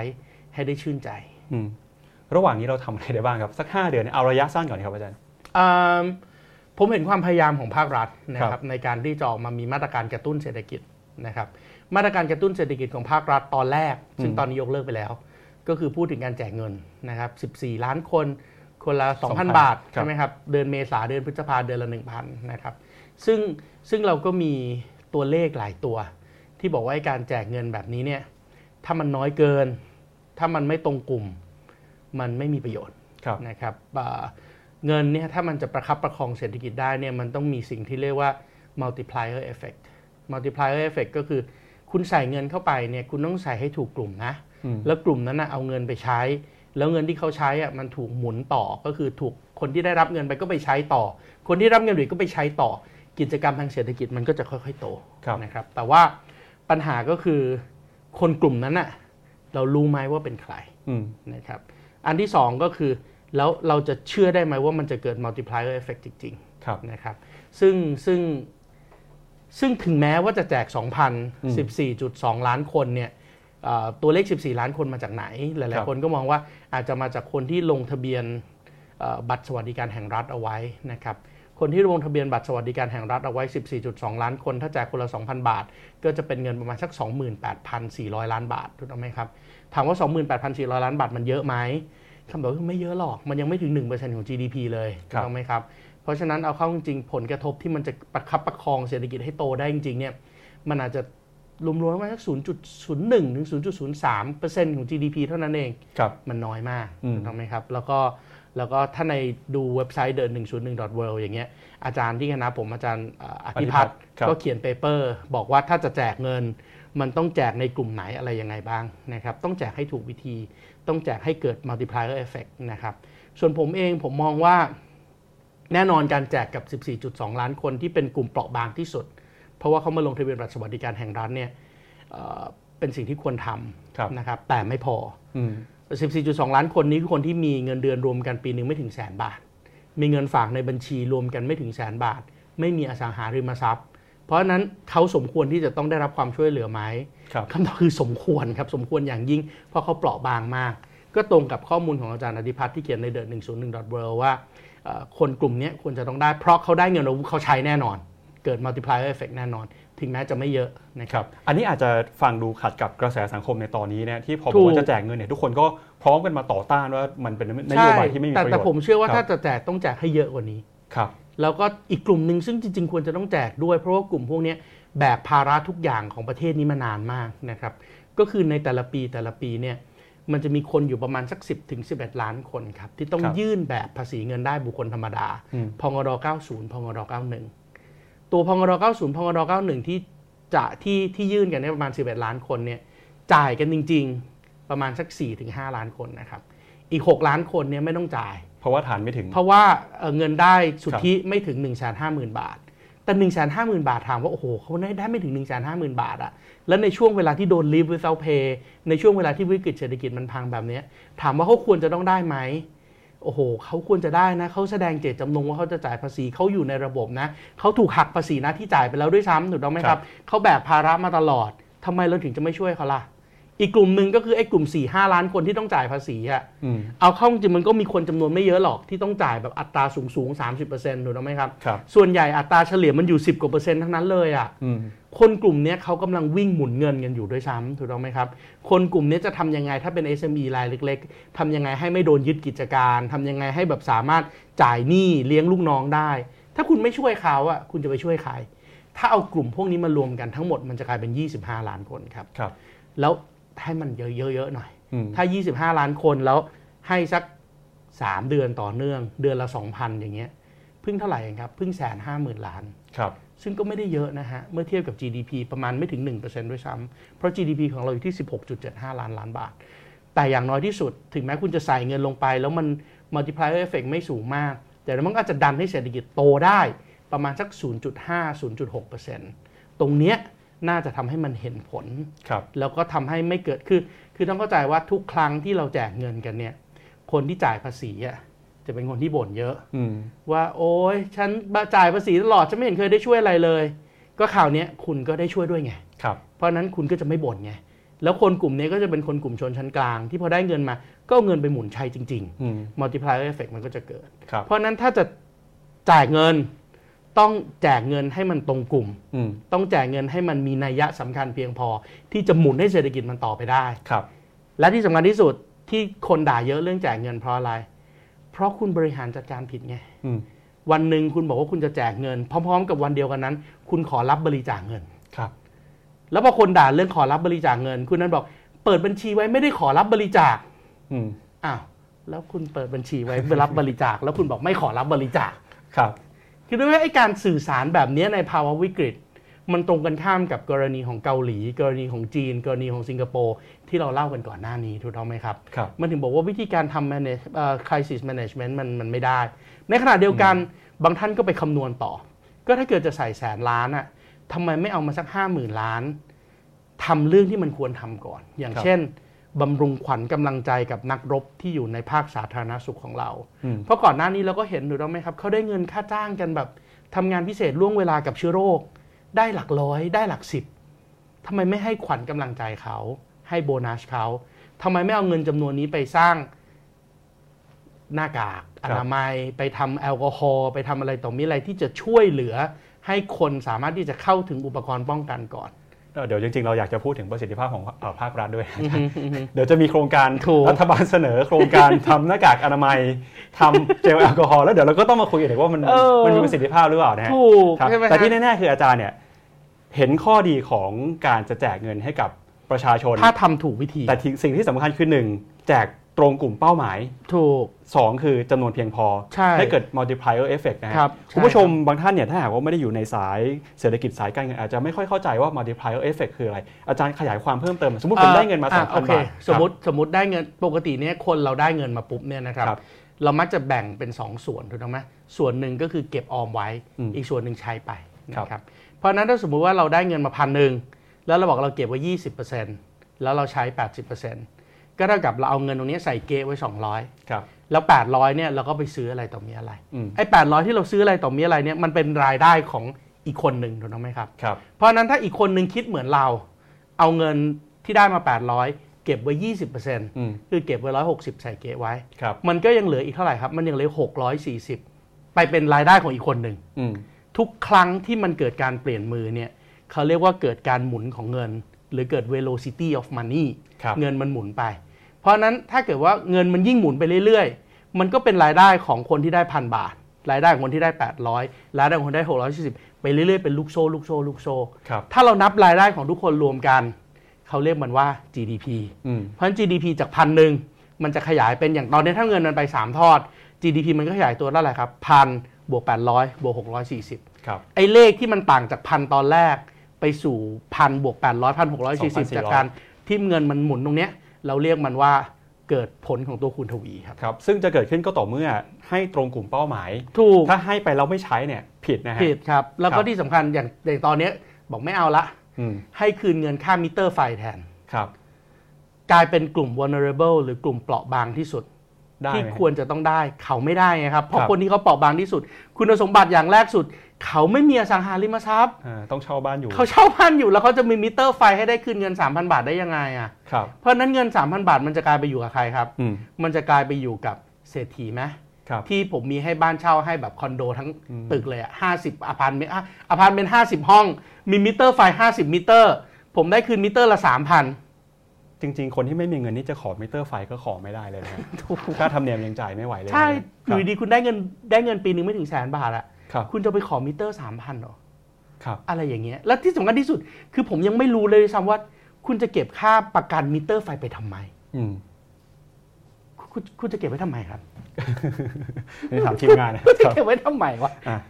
อะไรอย่างเงี้ยคือตั้งแต่ตั้งแต่เริ่มแรกเลยเนี่ยผมยังไม่เข้าใจเลยว่าถ้ามันไม่ต้องมีประกันด้วยเหรอมิเตอร์ไฟคือผมจะไปเล่นมิเตอร์ไฟให้มันเสียแล้วคุณจะมาซ่อมเหรอหรืออะไรก็ไม่ดีดูน้องแม่อ่ะเรื่องมาตรการระยะสั้นอันแรกคือการอัดฉีดเงินเข้าสู่สภาพคล่องเข้าสู่ระบบเศรษฐกิจนะฮะเรื่องการรับมือกับสถานการณ์รัฐบาลเราทำไปยังไงบ้างอาจารย์อ่าอ่าอย่างควบคุมการแพร่ระบาดหรืออย่างที่อาจารย์ยกตัวอย่างผีน้อยการป้องกันคนต่างชาติเข้ามาหรือว่าคือคือคือบางครั้งเนี่ยเราเราเลือกที่จะทำบางอย่างและเลือกที่จะไม่ทำบางอย่างยกตัวอย่างเช่นก่อนหน้านี้เราไม่รับเรือลำหนึ่งแต่เรารับเรือลำอื่นเราเลือกที่บอกว่าโอ้คนที่เดินทางมาที่เป็นคนไทยจากต่างประเทศคุณต้องกักตัวสิบสี่วันแต่คนต่างชาติที่เข้ามาคุณไม่ต้องกักตัวสิบสี่วันอย่างเงี้ยครับมันมันเลยกลายเป็นมันเลยกลายเป็นเครื่องหมายคำถามตัวโตๆว่าเอ๊ะ แล้วไอ้มาตรฐานที่คุณเคยบอกว่าคุณมีมาตรฐานที่สูงอันดับหกของโลกนะแต่ทำไมมันถึงปฏิบัติออกมาอย่างเงี้ยลักษณะแบบนี้ครับมันทำให้เกิดความไม่ไว้เนื้อเชื่อใจแล้วพอมันไม่เกิดความไว้เนื้อเชื่อใจปุ๊บอินโฟเมชันหลายๆอย่างที่คุณบอกไม่ตรงกันก็เลยทำให้คนไม่เชื่อยกตัวอย่างเช่นคุณหมอพยายามจะอธิบายข้อมูลที่มันเป็นข้อเท็จจริงทางวิทยาศาสตร์ว่าหน้ากากอนามัยมีไว้สำหรับคนป่วยครับนึกออกไหมฮะว่าถ้าเกิดว่าสมมุติว่าคุณนั่งอยู่ในเครื่องบินแล้วคุณมีหน้ากากอนามัยอันเดียวแล้วคุณมีคนหนึ่งไอคุณเอาไปให้เขาเพื่อที่สิ่งที่เขาไอออกมามันจะได้ถูกดักอยู่ที่หน้ากากและคนทางเครื่องบินปลอดภัยแต่ถามว่าในทางปฏิบัติเมื่อคุณไม่เชื่อมั่นในสิ่งที่เขาประกาศแล้วอ่ะคุณเอาหน้ากากใส่ตัวคุณเองก่อนซึ่งคุณอาจจะป้องกันอะไรไม่ได้เลยนะเพราะคุณแอบหายใจครับแล้วที่เหลือก็ติดกันทั้งลำถูกต้องไหมครับเพราะนั้นไอ้ไอ้ไอ้เรื่องแบบนี้ครับมันทำให้หน้ากากเรามีโรงงานสิบเอ็ดโรงกำลังการผลิตเราทำได้ประมาณเท่าไหร่นะที่เขาบอกกันสามสิบหกล้านหน้ากากถูกต้องไหมครับอ่ะเราทำไม่ได้หรือเราทำได้ก็เรารู้มันตั้งแต่ต้นละแต่เราก็ไม่สามารถบริหารจัดการได้แล้วเราก็ไปใช้วิธีการบริหารจัดการที่ผิดด้วยเพราะตอนเริ่มแรกที่เราแทนที่เราจะใช้หน้ากากเก็บไว้สำหรับบุคลากรทางการแพทย์สำหรับคนป่วยแล้วกลับให้คนหกสิบกว่าล้านคน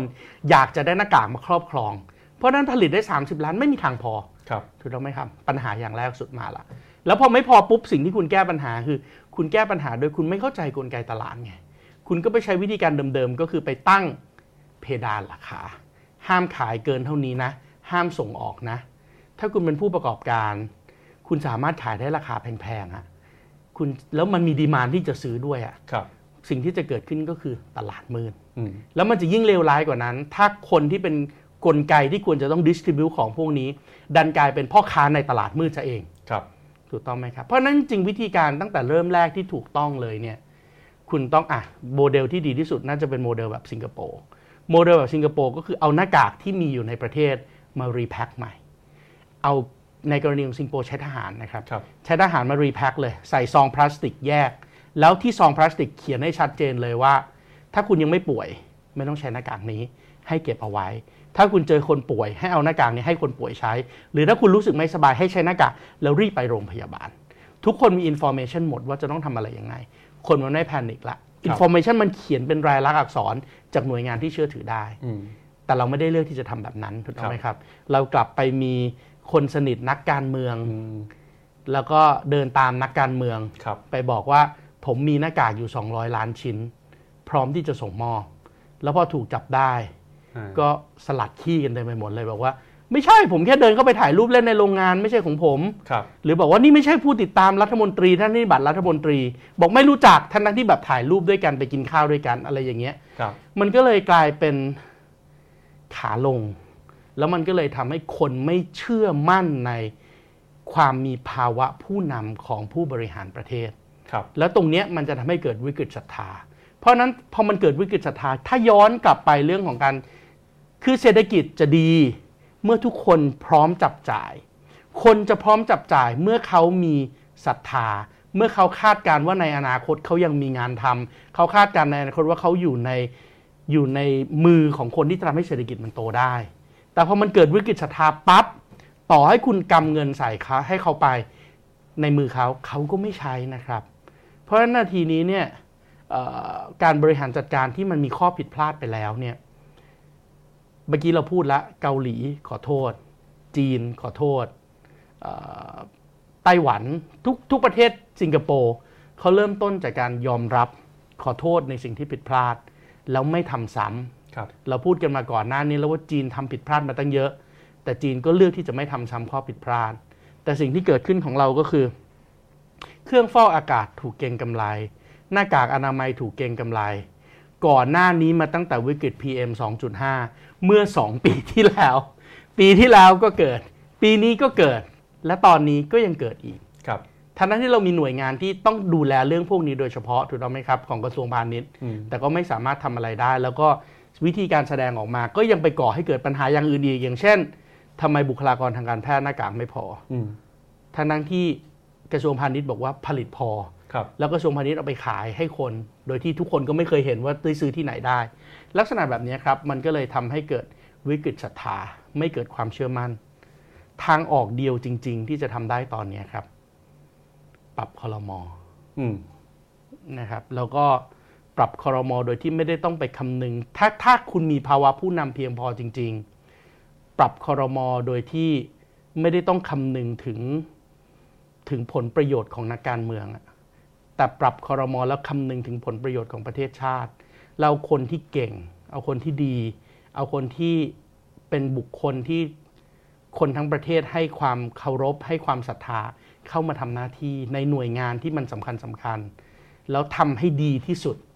อย่างน้อยที่สุดในภาวะวิกฤตคุณอาจจะเรียกศรัทธากลับคืนมาได้บ้างครับคุณเอาคนจากข้าราชการที่เชี่ยวชาญเอาจากภาคธุรกิจที่เชี่ยวชาญเอาจากนักวิชาการที่เชี่ยวชาญเอาจากภาคประชาสังคมที่เชี่ยวชาญ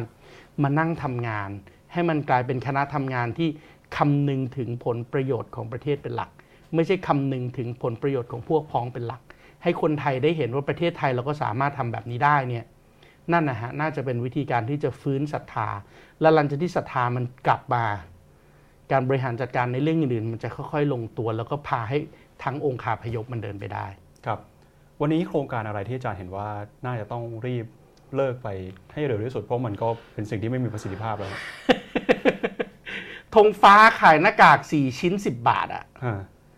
ผมว่าเลิกเถอะครับก็ถ้าเกิดเราบอกว่าความข้อเท็จจริงทางการแพทย์ข้อเท็จจริงทางวิทยาศาสตร์คือไม่ต้องใส่หน้ากากแล้วเอาหน้ากากเก็บไว้ให้คนที่ป่วยจริงๆใช้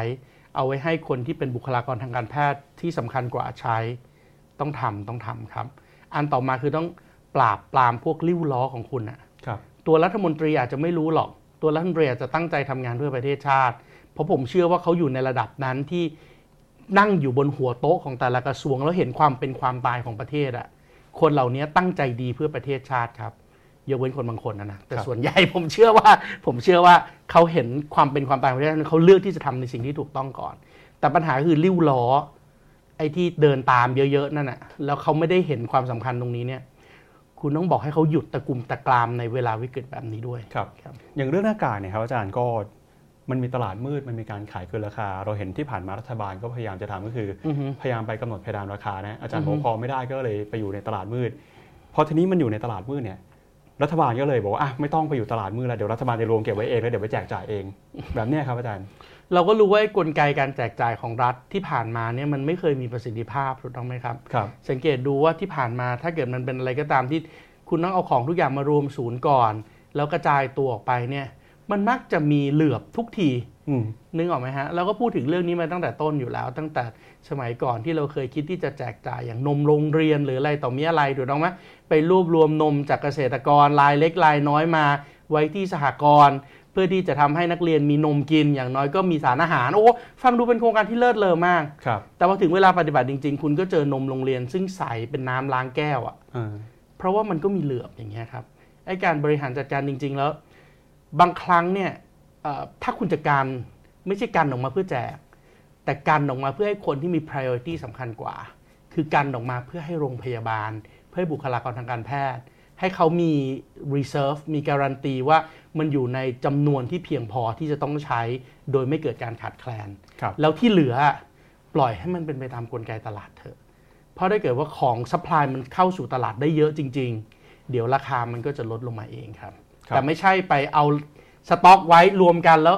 คุณมีมือมีเท้าในการที่จะกระจายสินค้าไหมคุณก็ไม่มีนั่นเท่ากับกลายเป็นคุณเป็นคนไปบล็อกไม่ให้ซัพพลายมันลงสู่ตลาดด้วยตัวเองครับอันนี้เป็น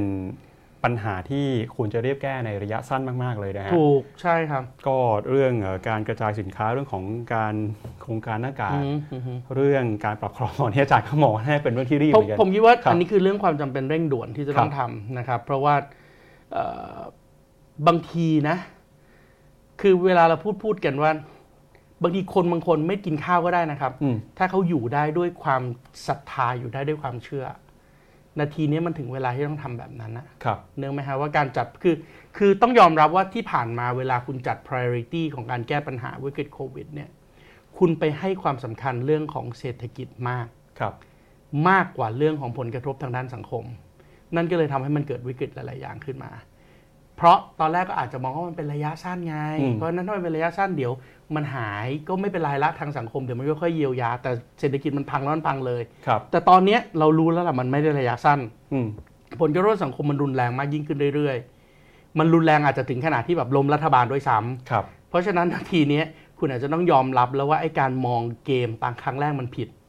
แต่ถ้าเกิดมองเกมครั้งแรกมันผิดแล้วยังทู่ซีทำสิ่งที่ผิดๆต่อไปเนี่ยอันนี้เรียกไม่ฉลาดครับครับ อันนี้คือระยะสั้นนะครับมาดูภาพระยะกลางแล้วก็ระยะยาวกันบ้างอาจารย์บอกว่าไหนๆก็โควิดเกิดขึ้นมาแล้วมันก็ทำให้เราเห็นปัญหาที่มันเคยสะสมมาในอดีตทั้งเรื่องของเศรษฐกิจสังคมการเมืองทีนี้พอเห็นปัญหาที่เกิดขึ้นแล้วฮะระยะกลางระยะยาวโดยแก้ปัญหาอะไรได้บ้างผมผมคิดว่าระยะกลางระยะยาวสิ่งที่เราต้องทำก็เหมือนย้อนกลับไปเมื่อกี้นะครับแล้วเราก็บอกว่าเรามีปัญหาเรื่อง middle income trap เพราะว่าเราติดกับดักที่ไม่สามารถที่จะก้าวข้ามจาก efficiency driven หรือว่า manufacturing driven ให้ไปสู่ innovative driven ได้ครับไอ้การจะไปสู่ innovative driven ได้เนี่ยบางทีมันอาจจะใช้โมเดลแบบ Silicon Valley ในประเทศไทยไม่ได้แล้วแหละเพราะว่าของเขาเริ่มต้นมานานถูกต้องไหมครับของเรามันอาจจะต้องจำสตาร์ทอาจจะต้องไปดูแบบจงกวนซุนน่ะที่เป็น Silicon Valley ของเมืองจีนน่ะลองนึกภาพดูว่าถ้าไหนๆคุณจะมี stimulus package หนึ่งแสนล้านนะสมมุติเอาหนึ่งแสนล้านมาแบ่งมั้ยแบ่งเป็นห้าร้อยกองกองละยี่สิบล้านแล้วเลือกสตาร์ทอัพห้าร้อยสตาร์ทอัพมารับเงินสนับสนุนตรงนี้ไปให้รัฐแปลงสภาพจากคนไปกระตุ้นเศรษฐกิจให้กลายเป็น venture capital เป็นผู้ร่วมลงทุนเพราะนั้นคุณจะมีสตาร์ทอัพชั้นดีที่เฟ้นมาแล้วห้าร้อยรายได้เงิน seed money เอาไอเดียไปขยายเพื่อแก้เพนพอยต์ซึ่งในช่วงวิกฤตเศรษฐกิจในช่วงวิกฤตโควิดเนี่ยมันมีเพนพอยต์เต็มไปหมดถูกต้องไหมครับเราเริ่มเห็นอย่าง crowd source ของของของของไม่ไม่ crowd source ของอนาคตใหม่อย่างเงี้ยที่พูดถึงเรื่องของการที่ให้ทุกคนใส่ข้อมูลเข้าไปแล้วทำ mapping ออกมาว่าจุดกระจายสินค้ามันอยู่ตรงไหนบ้างพวกนี้เป็นไอเดียที่ดีเพื่อแก้เพนพอยต์ถูกต้องไหมครับมันมีไอเดียอย่างเงี้ยที่เป็น implication ที่เป็น application ในการเอา เอ ไอ เอา big data มาแก้ปัญหาในวิกฤตพวกนี้เยอะลองเฟ้นมาสักห้าร้อยคนแล้วรัฐบาลร่วมลงทุนด้วยให้ seed money ยี่สิบล้านมันอาจจะเจ๊งก็เจ๊งอ่ะต้องยอมรับสตาร์ทอัพมันเจ๊งได้แต่มันอาจจะมีสักสิบรายยี่สิบรายที่มันประสบความสำเร็จนะมันจะมีหนึ่งหรือสองรายที่กลายเป็นยูนิคอร์นนะถ้ากลายเป็นยูนิคอร์นแปลว่าอะไรครับแปลว่ามูลค่ามันกลายเป็น สามหมื่น ล้านนะครับเพราะนั้นใส่เงินเข้าไปแสนล้านถ้ามันเป็นยูนิคอร์นสักหนึ่งล้านนั่นก็เท่ากับคุณได้เงินคืนมาแล้ว สามหมื่น ล้านนะถูกต้องไหมครับแล้วถ้าเกิดว่าสมมติมันยังไม่เป็นยูนิคอร์นแต่ปกติสตาร์ทอัพเนี่ยโกรธมันสูงมากนะปีแรกๆมันอาจจะ growth สองร้อยเปอร์เซ็นต์ สามร้อยเปอร์เซ็นต์ ห้าปีแรกมันอาจจะโต ห้าร้อยเปอร์เซ็นต์ ถูกต้องไหมครับลัดเพดานเลยได้ไหมว่าอ่ะฉันให้คุณไปยี่สิบล้านเนี่ยฉันขอเงินต้นบวกดอกเบี้ยคืนสัก สิบเปอร์เซ็นต์ หรือ ยี่สิบเปอร์เซ็นต์ ครับเพราะนั้นคืน ยี่สิบเปอร์เซ็นต์ คือสองร้อยสี่สิบเอ่อยี่สิบสี่ล้านอืมแล้วไอ้กำไรส่วนที่เหลือตรงนั้นน่ะให้กลับไปอยู่ในกลุ่มของสตาร์ทอัพตรงนั้นซะครับให้อยู่กับผู้ถือหุ้นรายอื่นเพื่อเป็นแรงจูงใจไงฮะโอ้โหรัฐมีโครงการดีๆอย่างนี้คนที่มีฝีมือคนที่มีไอเดียดีจะได้มาเสนอตัวเองอีกแล้วก็รัฐก็เอาเงินที่ได้กลับคืนไปหมุนทำ venture capital แบบนี้อีกเรื่อยๆนี่ฮะคือวิธีที่เขาทำให้จงกวนซุนกลายเป็น Silicon Valley ของจีนแล้วในที่สุดไอ้เงินพวกนี้จาก venture capital ที่รัฐบาลใส่สีมันนี่มันกลายเป็นจงกวนซุนแบงค์ที่ทำหน้าที่แบบนี้โดยเฉพาะเหมือน Silicon Valley Bank ที่ทำหน้าที่แบบนี้โดยเฉพาะแล้วก็ไปขอองค์ความรู้จากมหาวิทยาลัยในการที่จะป้อนคนเหล่านี้เข้ามาผมคิดว่าถ้าทำงานสอดคล้องประสานกันระหว่างกระทรวงการคลังนะครับกระทรวงพาณิชย์ในการ commercialize นะครับกระทรวงเอ่อกระทรวงมเหสีเขาใช้ชื่ออะไรนะกระทรวงทำอะไรครับอาจารย์เอ่อ ดี อี นวัตกรรมไม่ใช่ไม่ใช่ ดี อี มันจะมีกระทรวงชื่อยาวๆนวัตกรรม innovation ใช่มั้ยเออที่ชื่อตัวย่อเป็นมเหสีอ่ะที่มีสกสวอ่ะเออแล้วก็กระทรวง ดี อี ใช่มั้ยดิจิทัลเพื่อสังคมอ่ะดิจิทัลเพื่อเศรษฐกิจและสังคมใช่มั้ยครับอ่าแล้วก็มีกระทรวงนวัตกรรมถ้ากระทรวงเหล่านี้ทำงานร่วมกันแล้วตอบโจทย์เพนพอยต์ในขณะเดียวกันก็ใส่ซีดมันนี่เพื่อที่จะอุดมศึกษาป่ะฮะเออกระทรวงอุดมศึกษาวิทยาศาสตร์และนวัตกรรมชื่อยาวมากนะครับกระทรวงเนี้ยถ้าเกิดทำงานร่วมกันเนี่ยสิ่งที่จะเกิดขึ้นก็คือเราจะสามารถอัปเกรดตัวเองจาก manufacturing driven ให้กลายเป็น innovative driven ได้เพราะคุณมี seed money จากรัฐถูกต้องไหมครับคนที่เริ่มทำแบบนี้คือหลี่เค่อเฉียงไปประกาศในปีสองพันสิบสาม สองพันสิบสี่ที่ World Economic Forum แล้วหลังจากนั้นจีนมันก็ใส่ seed money เข้าไปอย่างนี้เยอะมากเลยแล้วตั้งเพดานไว้เลยว่ารัฐจะขอเงินส่วนแบ่งที่เป็น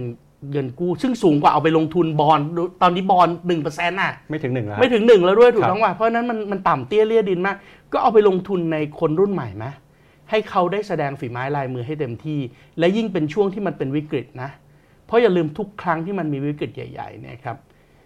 มนุษย์เราอ่ะจะปรับตัวแล้วก็ก้าวกระโดดได้ไกลมากโดยเฉพาะไอ้การสร้างนวัตกรรมเพื่อแก้เพนพอยต์เหล่านี้เนี่ยก็ถือโอกาสตอนนี้แหละในการที่จะอัปเกรดตัวเองจากประเทศระดับกลางที่เป็น manufacturing driven เป็น efficiency driven ให้กลายเป็น innovative driven หรือว่าขับเคลื่อนด้วยนวัตกรรมให้ได้ครับอันนี้คือการสร้างเซกเตอร์ใหม่ขึ้นมาในเศรษฐกิจของเรานะฮะถ้าถ้าเราต้องใช้เงินแสนล้านนะนะครับแต่ในเรื่องพวกนี้อาจจะดีกว่าครับแต่ในโครงสร้างเนี่ยมันยังมีโครงสร้างที่อาจารย์บอกเป็นปัญหาคือท่องเที่ยวยังพึ่งพากับจีนสูงมากส่งออกยังต้องพึ่งพาจีนภาคบริการไอ้เซกเตอร์เก่าๆที่มันไปพึ่งพากับห่วงโซ่อุปทานที่ทำให้เราไม่สามารถก้าวผ่านวิกฤตครั้งนี้ไปได้อันนี้อันนี้ก็ก็เหมือนกับที่ผมเล่าไปตอนแรกว่าถ้าห่วงโซ่ประทานในโลกมันจะกลายเป็นสองห่วงโซ่ครับคุณพึ่งอเมริกาไม่ได้คุณก็ต้องไปหาตลาดหรือหาซอร์ซิ่งของวัตถุดิบในเอเชียซึ่งเป้าหมายตรงนี้อย่างเช่นเรื่องท่องเที่ยวท่องเที่ยวเนี่ยเราพบว่าขอโทษนะครับขอแอบดูโพยนิดนึงตอนนี้เราก็ยังพึ่งพาท่องเที่ยวพึ่งพาการส่งออกในสัดส่วนสูงมากๆครับ จี ดี พี ท่องเที่ยวเนี่ยเราพบว่าทุกๆนักท่องเที่ยวที่เข้ามาในประเทศเราสี่คนเป็นคนจีนหนึ่งคนครับซึ่งมันสูงมากนะครับแล้วถ้าจะไม่เอานักท่องเที่ยวจีนล่ะจะเอาใครนักท่องเที่ยวเบอร์สองที่เข้ามาในประเทศไทยคือนักท่องเที่ยวมาเลเซียเข้ามาปีนึงเกือบๆห้าล้านคนครับแต่อัตราการเจริญเติบโตก็ประมาณ สี่เปอร์เซ็นต์ ห้าเปอร์เซ็นต์ ในขณะที่ของจีนก็โตประมาณ สี่เปอร์เซ็นต์ ห้าเปอร์เซ็นต์ แต่พอไปดูตลาดเบอร์สามตลาดเบอร์สามที่น่าสนใจมากเลยคือตลาดอินเดียและเอเชียใต้ครับอินเดียและเอเชียใต้เข้ามาประเทศไทยปีที่แล้วเกือบๆสองล้านคนแต่อัตราการเจริญเติบโตอยู่ที่ ยี่สิบสี่เปอร์เซ็นต์ ครับเพราะนั้นเนี่ยไปซอร์ซิ่งนักท่องเที่ยวจากที่นี่ไงแล้วเอาเขาเข้ามาเพราะว่าถ้าเกิดว่าแรงงานของเรา ยี่สิบ กว่าเปอร์เซ็นต์ยังอยู่กับภาคการท่องเที่ยวถ้า จี ดี พี ของเรา ยี่สิบเปอร์เซ็นต์ อยู่กับภาคการท่องเที่ยวแล้วเราก็มีวัตถุดิบในการท่องเที่ยวที่ควรจะขายด้วยเพราะว่าเรามีชายฝั่งที่สวยงามเรามีประวัติศาสตร์เรามีป่าไม้ถูกต้องไหมครับทำไมเราจะไม่ขายล่ะแต่เราเลือกที่จะเอาลูกค้ากลุ่มใหม่เข้ามาเพื่อลดความเสี่ยงอย่างกรณีเนี้ยเราพูดโอ้โหจีนมาไม่มาเที่ยวถูกต้องไหมครับกรณีของยุโรปเนี่ยอัตราการเฉลี่ยมันติดลบมาต่อเนื่องแล้วแหละอาจจะต้องแบบเพลาๆลงแต่ถึงแม้ว่ายังไงก็ตามตลาดอินเดียตลาดเอเชียใต้ซึ่งเป็นตลาดเกิดใหม่อัตราการเจริญเติบโตสูงเนี่ยตลาดเหล่านี้เราควรจะต้องไปสิ่งที่สำคัญที่สุดคือต้องไปรู้จักอินไซต์ให้ได้ครับว่าคนประเทศนี้เวลาเขามาเมืองไทยเขาต้องการอะไรแล้วเวลาเราไปสำรวจอินไซต์ของนักท่องเที่ยวกลุ่มอินเดียกลุ่มเอเชียใต้เนี่ยครับคีย์เวิร์ดสำคัญเลยที่เขาเลือกมาประเทศไทยเพราะมันเซฟครับครับมันเซฟในที่นี้มันคือเซฟตี้นะมันปลอดภัยเราคนไทยอาจจะงงเมืองไทยปลอดภัยเหรอวะ แต่สำหรับคนอินเดียเขาถือว่าที่นี่คือที่ที่ปลอดภัยมากเวลาเราพูดถึงปลอดภัยเราไม่ได้พูดถึงเฉพาะแบบการเดินทางนะครับการคมนาคมเราพูดถึงปลอดภัยในแง่ที่ว่าคุณมาประเทศไทยคุณกินสตรีทฟู้ดอาหารข้างถนนของเราเนี่ยมันอร่อยแล้วมันปลอดภัยคุณเดินทางไปไหนตอนกลางคืนคุณไปเดินเล่นได้ในขณะที่เมืองหลายๆเมืองในอินเดียมันเดินเล่นตอนกลางคืนไม่ได้มันปลอดภัยจากอาชญากรรมมันปลอดภัยจากมิจฉาชีพเราอาจจะไม่ได้มีสวนน้ำขนาดใหญ่เหมือนซีเวิลด์เราจะได้มีไม่ได้มีสวนสนุกขนาดใหญ่เหมือนดิสนีย์แลนด์แต่ของเล่นในสวนสนุกของเรามันปลอดภัยสวนน้ำของเรามันน้ำมันคุณภาพดีปลอดภัยมีไลฟ์การ์ดตลอดเวลาที่โอเปเรตเรื่องพวกนี้ครับคือสิ่งที่ทำให้เขามาประเทศไทยเพราะด้วยราคาที่เขาจ่ายความปลอดภัยมันสูงกว่าทุกที่ในราคาเดียวกันเพราะเราต้องเก็บของดีของเราตรงนี้ไว้คำถามต่อมาก็คือแล้วนักท่องเที่ยวอินเดียนักท่องเที่ยวเอเชียใต้เนี่ยเราบอกเราส่งเสริมมาตั้งนานแล้วแต่เขาไปอยู่แค่สามจังหวัดเองนะเขาไปกรุงเทพพัทยาแล้วก็ภูเก็ตทำยังไงเข้าไปประเทศอื่นให้ไปเมืองอื่นสิ่งที่เราไปเจอก็คือเราพบว่าอินไซต์ของเขาหรือความต้องการของเขาแล้วทำให้เขาไม่เลือกไม่ไปเนี่ยเพราะว่าเขาไม่มีอะไรจะกินฟังดูก็อาจจะบอกเมืองไทยเนี่ยนะไม่มีอะไรจะกินเราไปที่ไหนเราก็บอกโอ้โหของกินเมืองนั้นเด็ดๆเต็มไปหมดแต่ที่เขาไม่มีจะกินเนี่ยมันไม่ได้เป็นปัญหาเรื่องอร่อยหรือไม่อร่อยถูกปากหรือไม่ถูกปากครับมันเป็นปัญหาเรื่อง accessibility เขาไม่สามารถเข้าถึงได้ที่เขาไม่สามารถเข้าถึงได้เพราะอะไรครับเพราะข้อจำกัดทางศาสนาและวัฒนธรรมครับในอินเดียเนี่ยคนจำนวนมากเลยเกินครึ่งทานอาหารมังสวิรัติแต่เมนูร้านอาหารของไทยเนี่ยไม่มีเมนูมังสวิรัติครับหรือมีก็ไม่เคยบ่งชี้ให้เขารู้ว่ามีอาหารมังสวิรัติเท่านั้นยังไม่พอยังมีกลุ่มในกลุ่มมังสวิรัติอีกครับอย่างเช่นกลุ่มที่นับถือศาสนาเชนกลุ่มพวกนี้ห้ามกินผักที่มีหัวอยู่ใต้ดินเพราะฉะนั้นกระเทียม ต้นหอมหัวหอมมันฝรั่งเขาไม่กินถูกต้องไหมครับเพราะฉะนั้นเมื่อเขาไม่กินแล้วคุณลองนึกภาพดูว่าเราไปบอกแม่ครัวให้ทำอ่ะ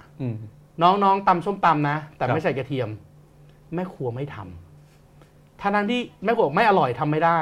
แต่สำหรับคนกลุ่มนั้นน่ะเขาไม่เคยกินกระเทียมมาทั้งชีวิต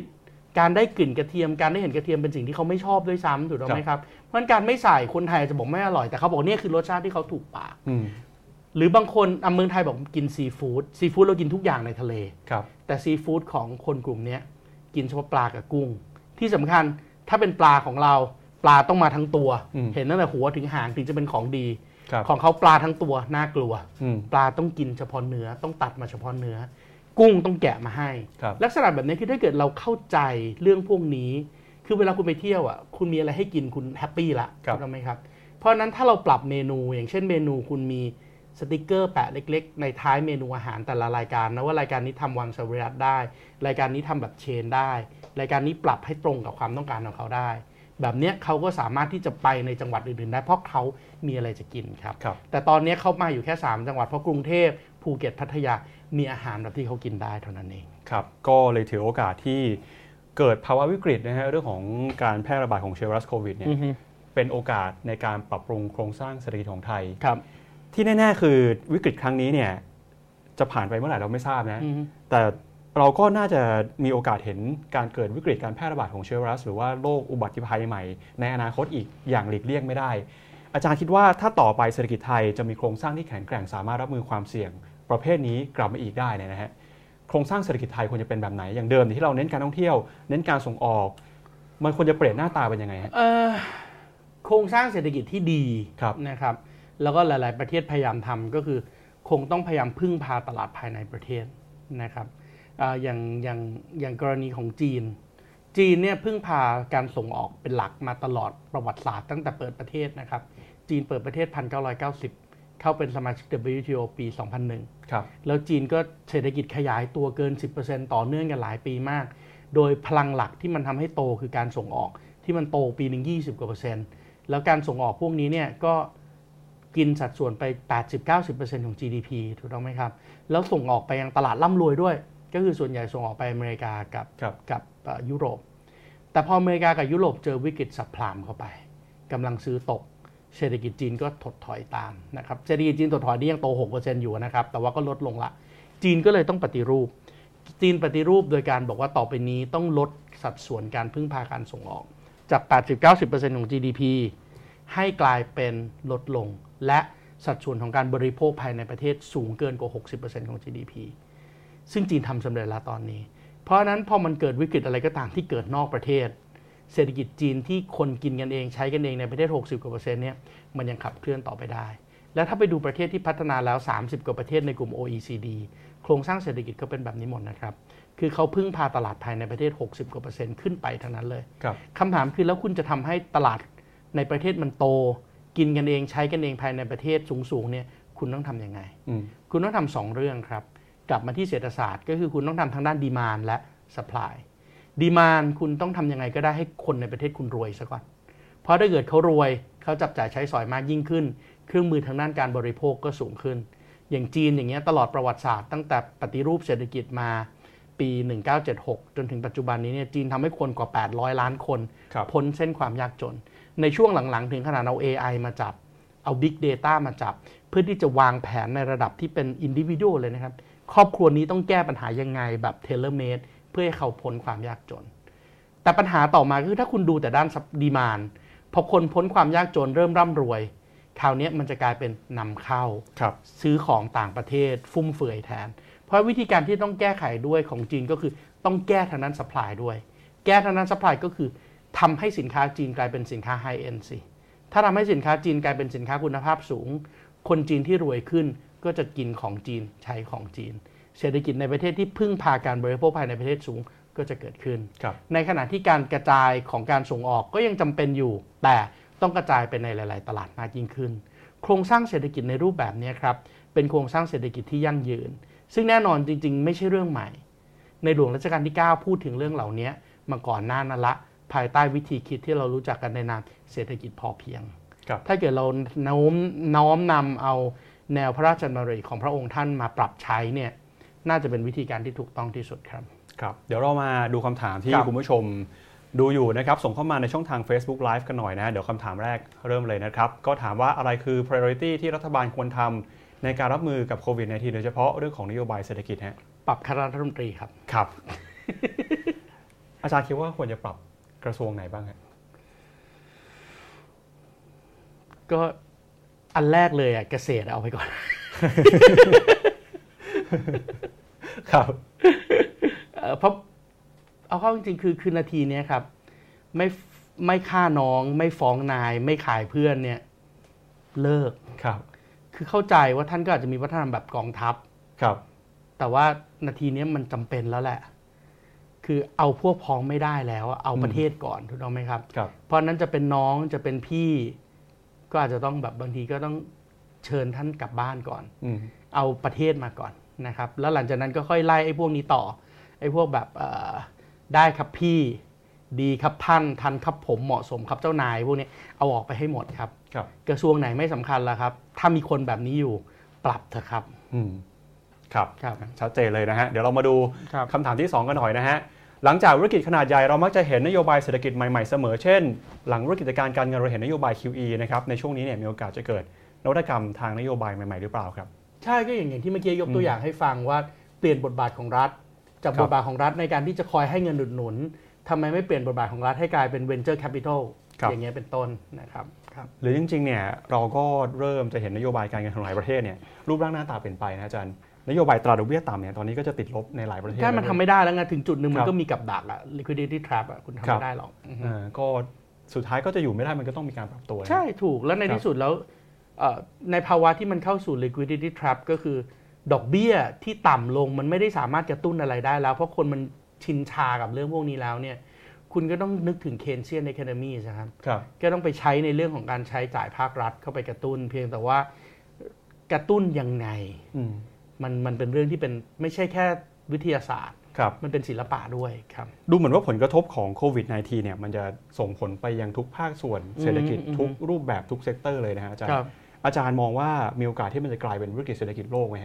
ตอนนี้มันเป็นแล้วครับครับมันเป็นแน่นอนอยู่แล้วครับถ้าลงขนาดแบบโลกเงินหายไปสามล้านล้านเนี่ยมันเป็นวิกฤตในระดับโลกเราไปแล้วเรียบร้อยแน่นอนครับครับมาดูคำถามต่อไปนะครับทำยังไงถึงจะกำหนดราคาหน้ากากแล้วก็ไม่ให้สินค้าขาดตลาดมากกว่าเดิมครับอย่างแรกสุดเลยก็คือต้องให้เขาค้าคือคุณต้องเข้าใจว่า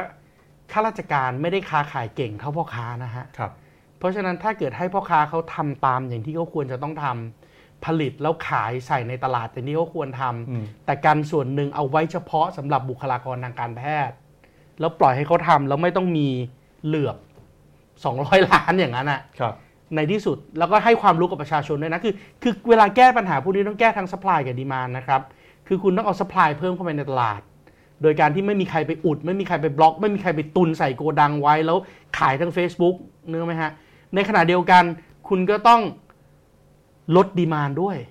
ลด demand ก็คือต้องทำให้คนรู้ว่าเอ้ยคนธรรมดานะ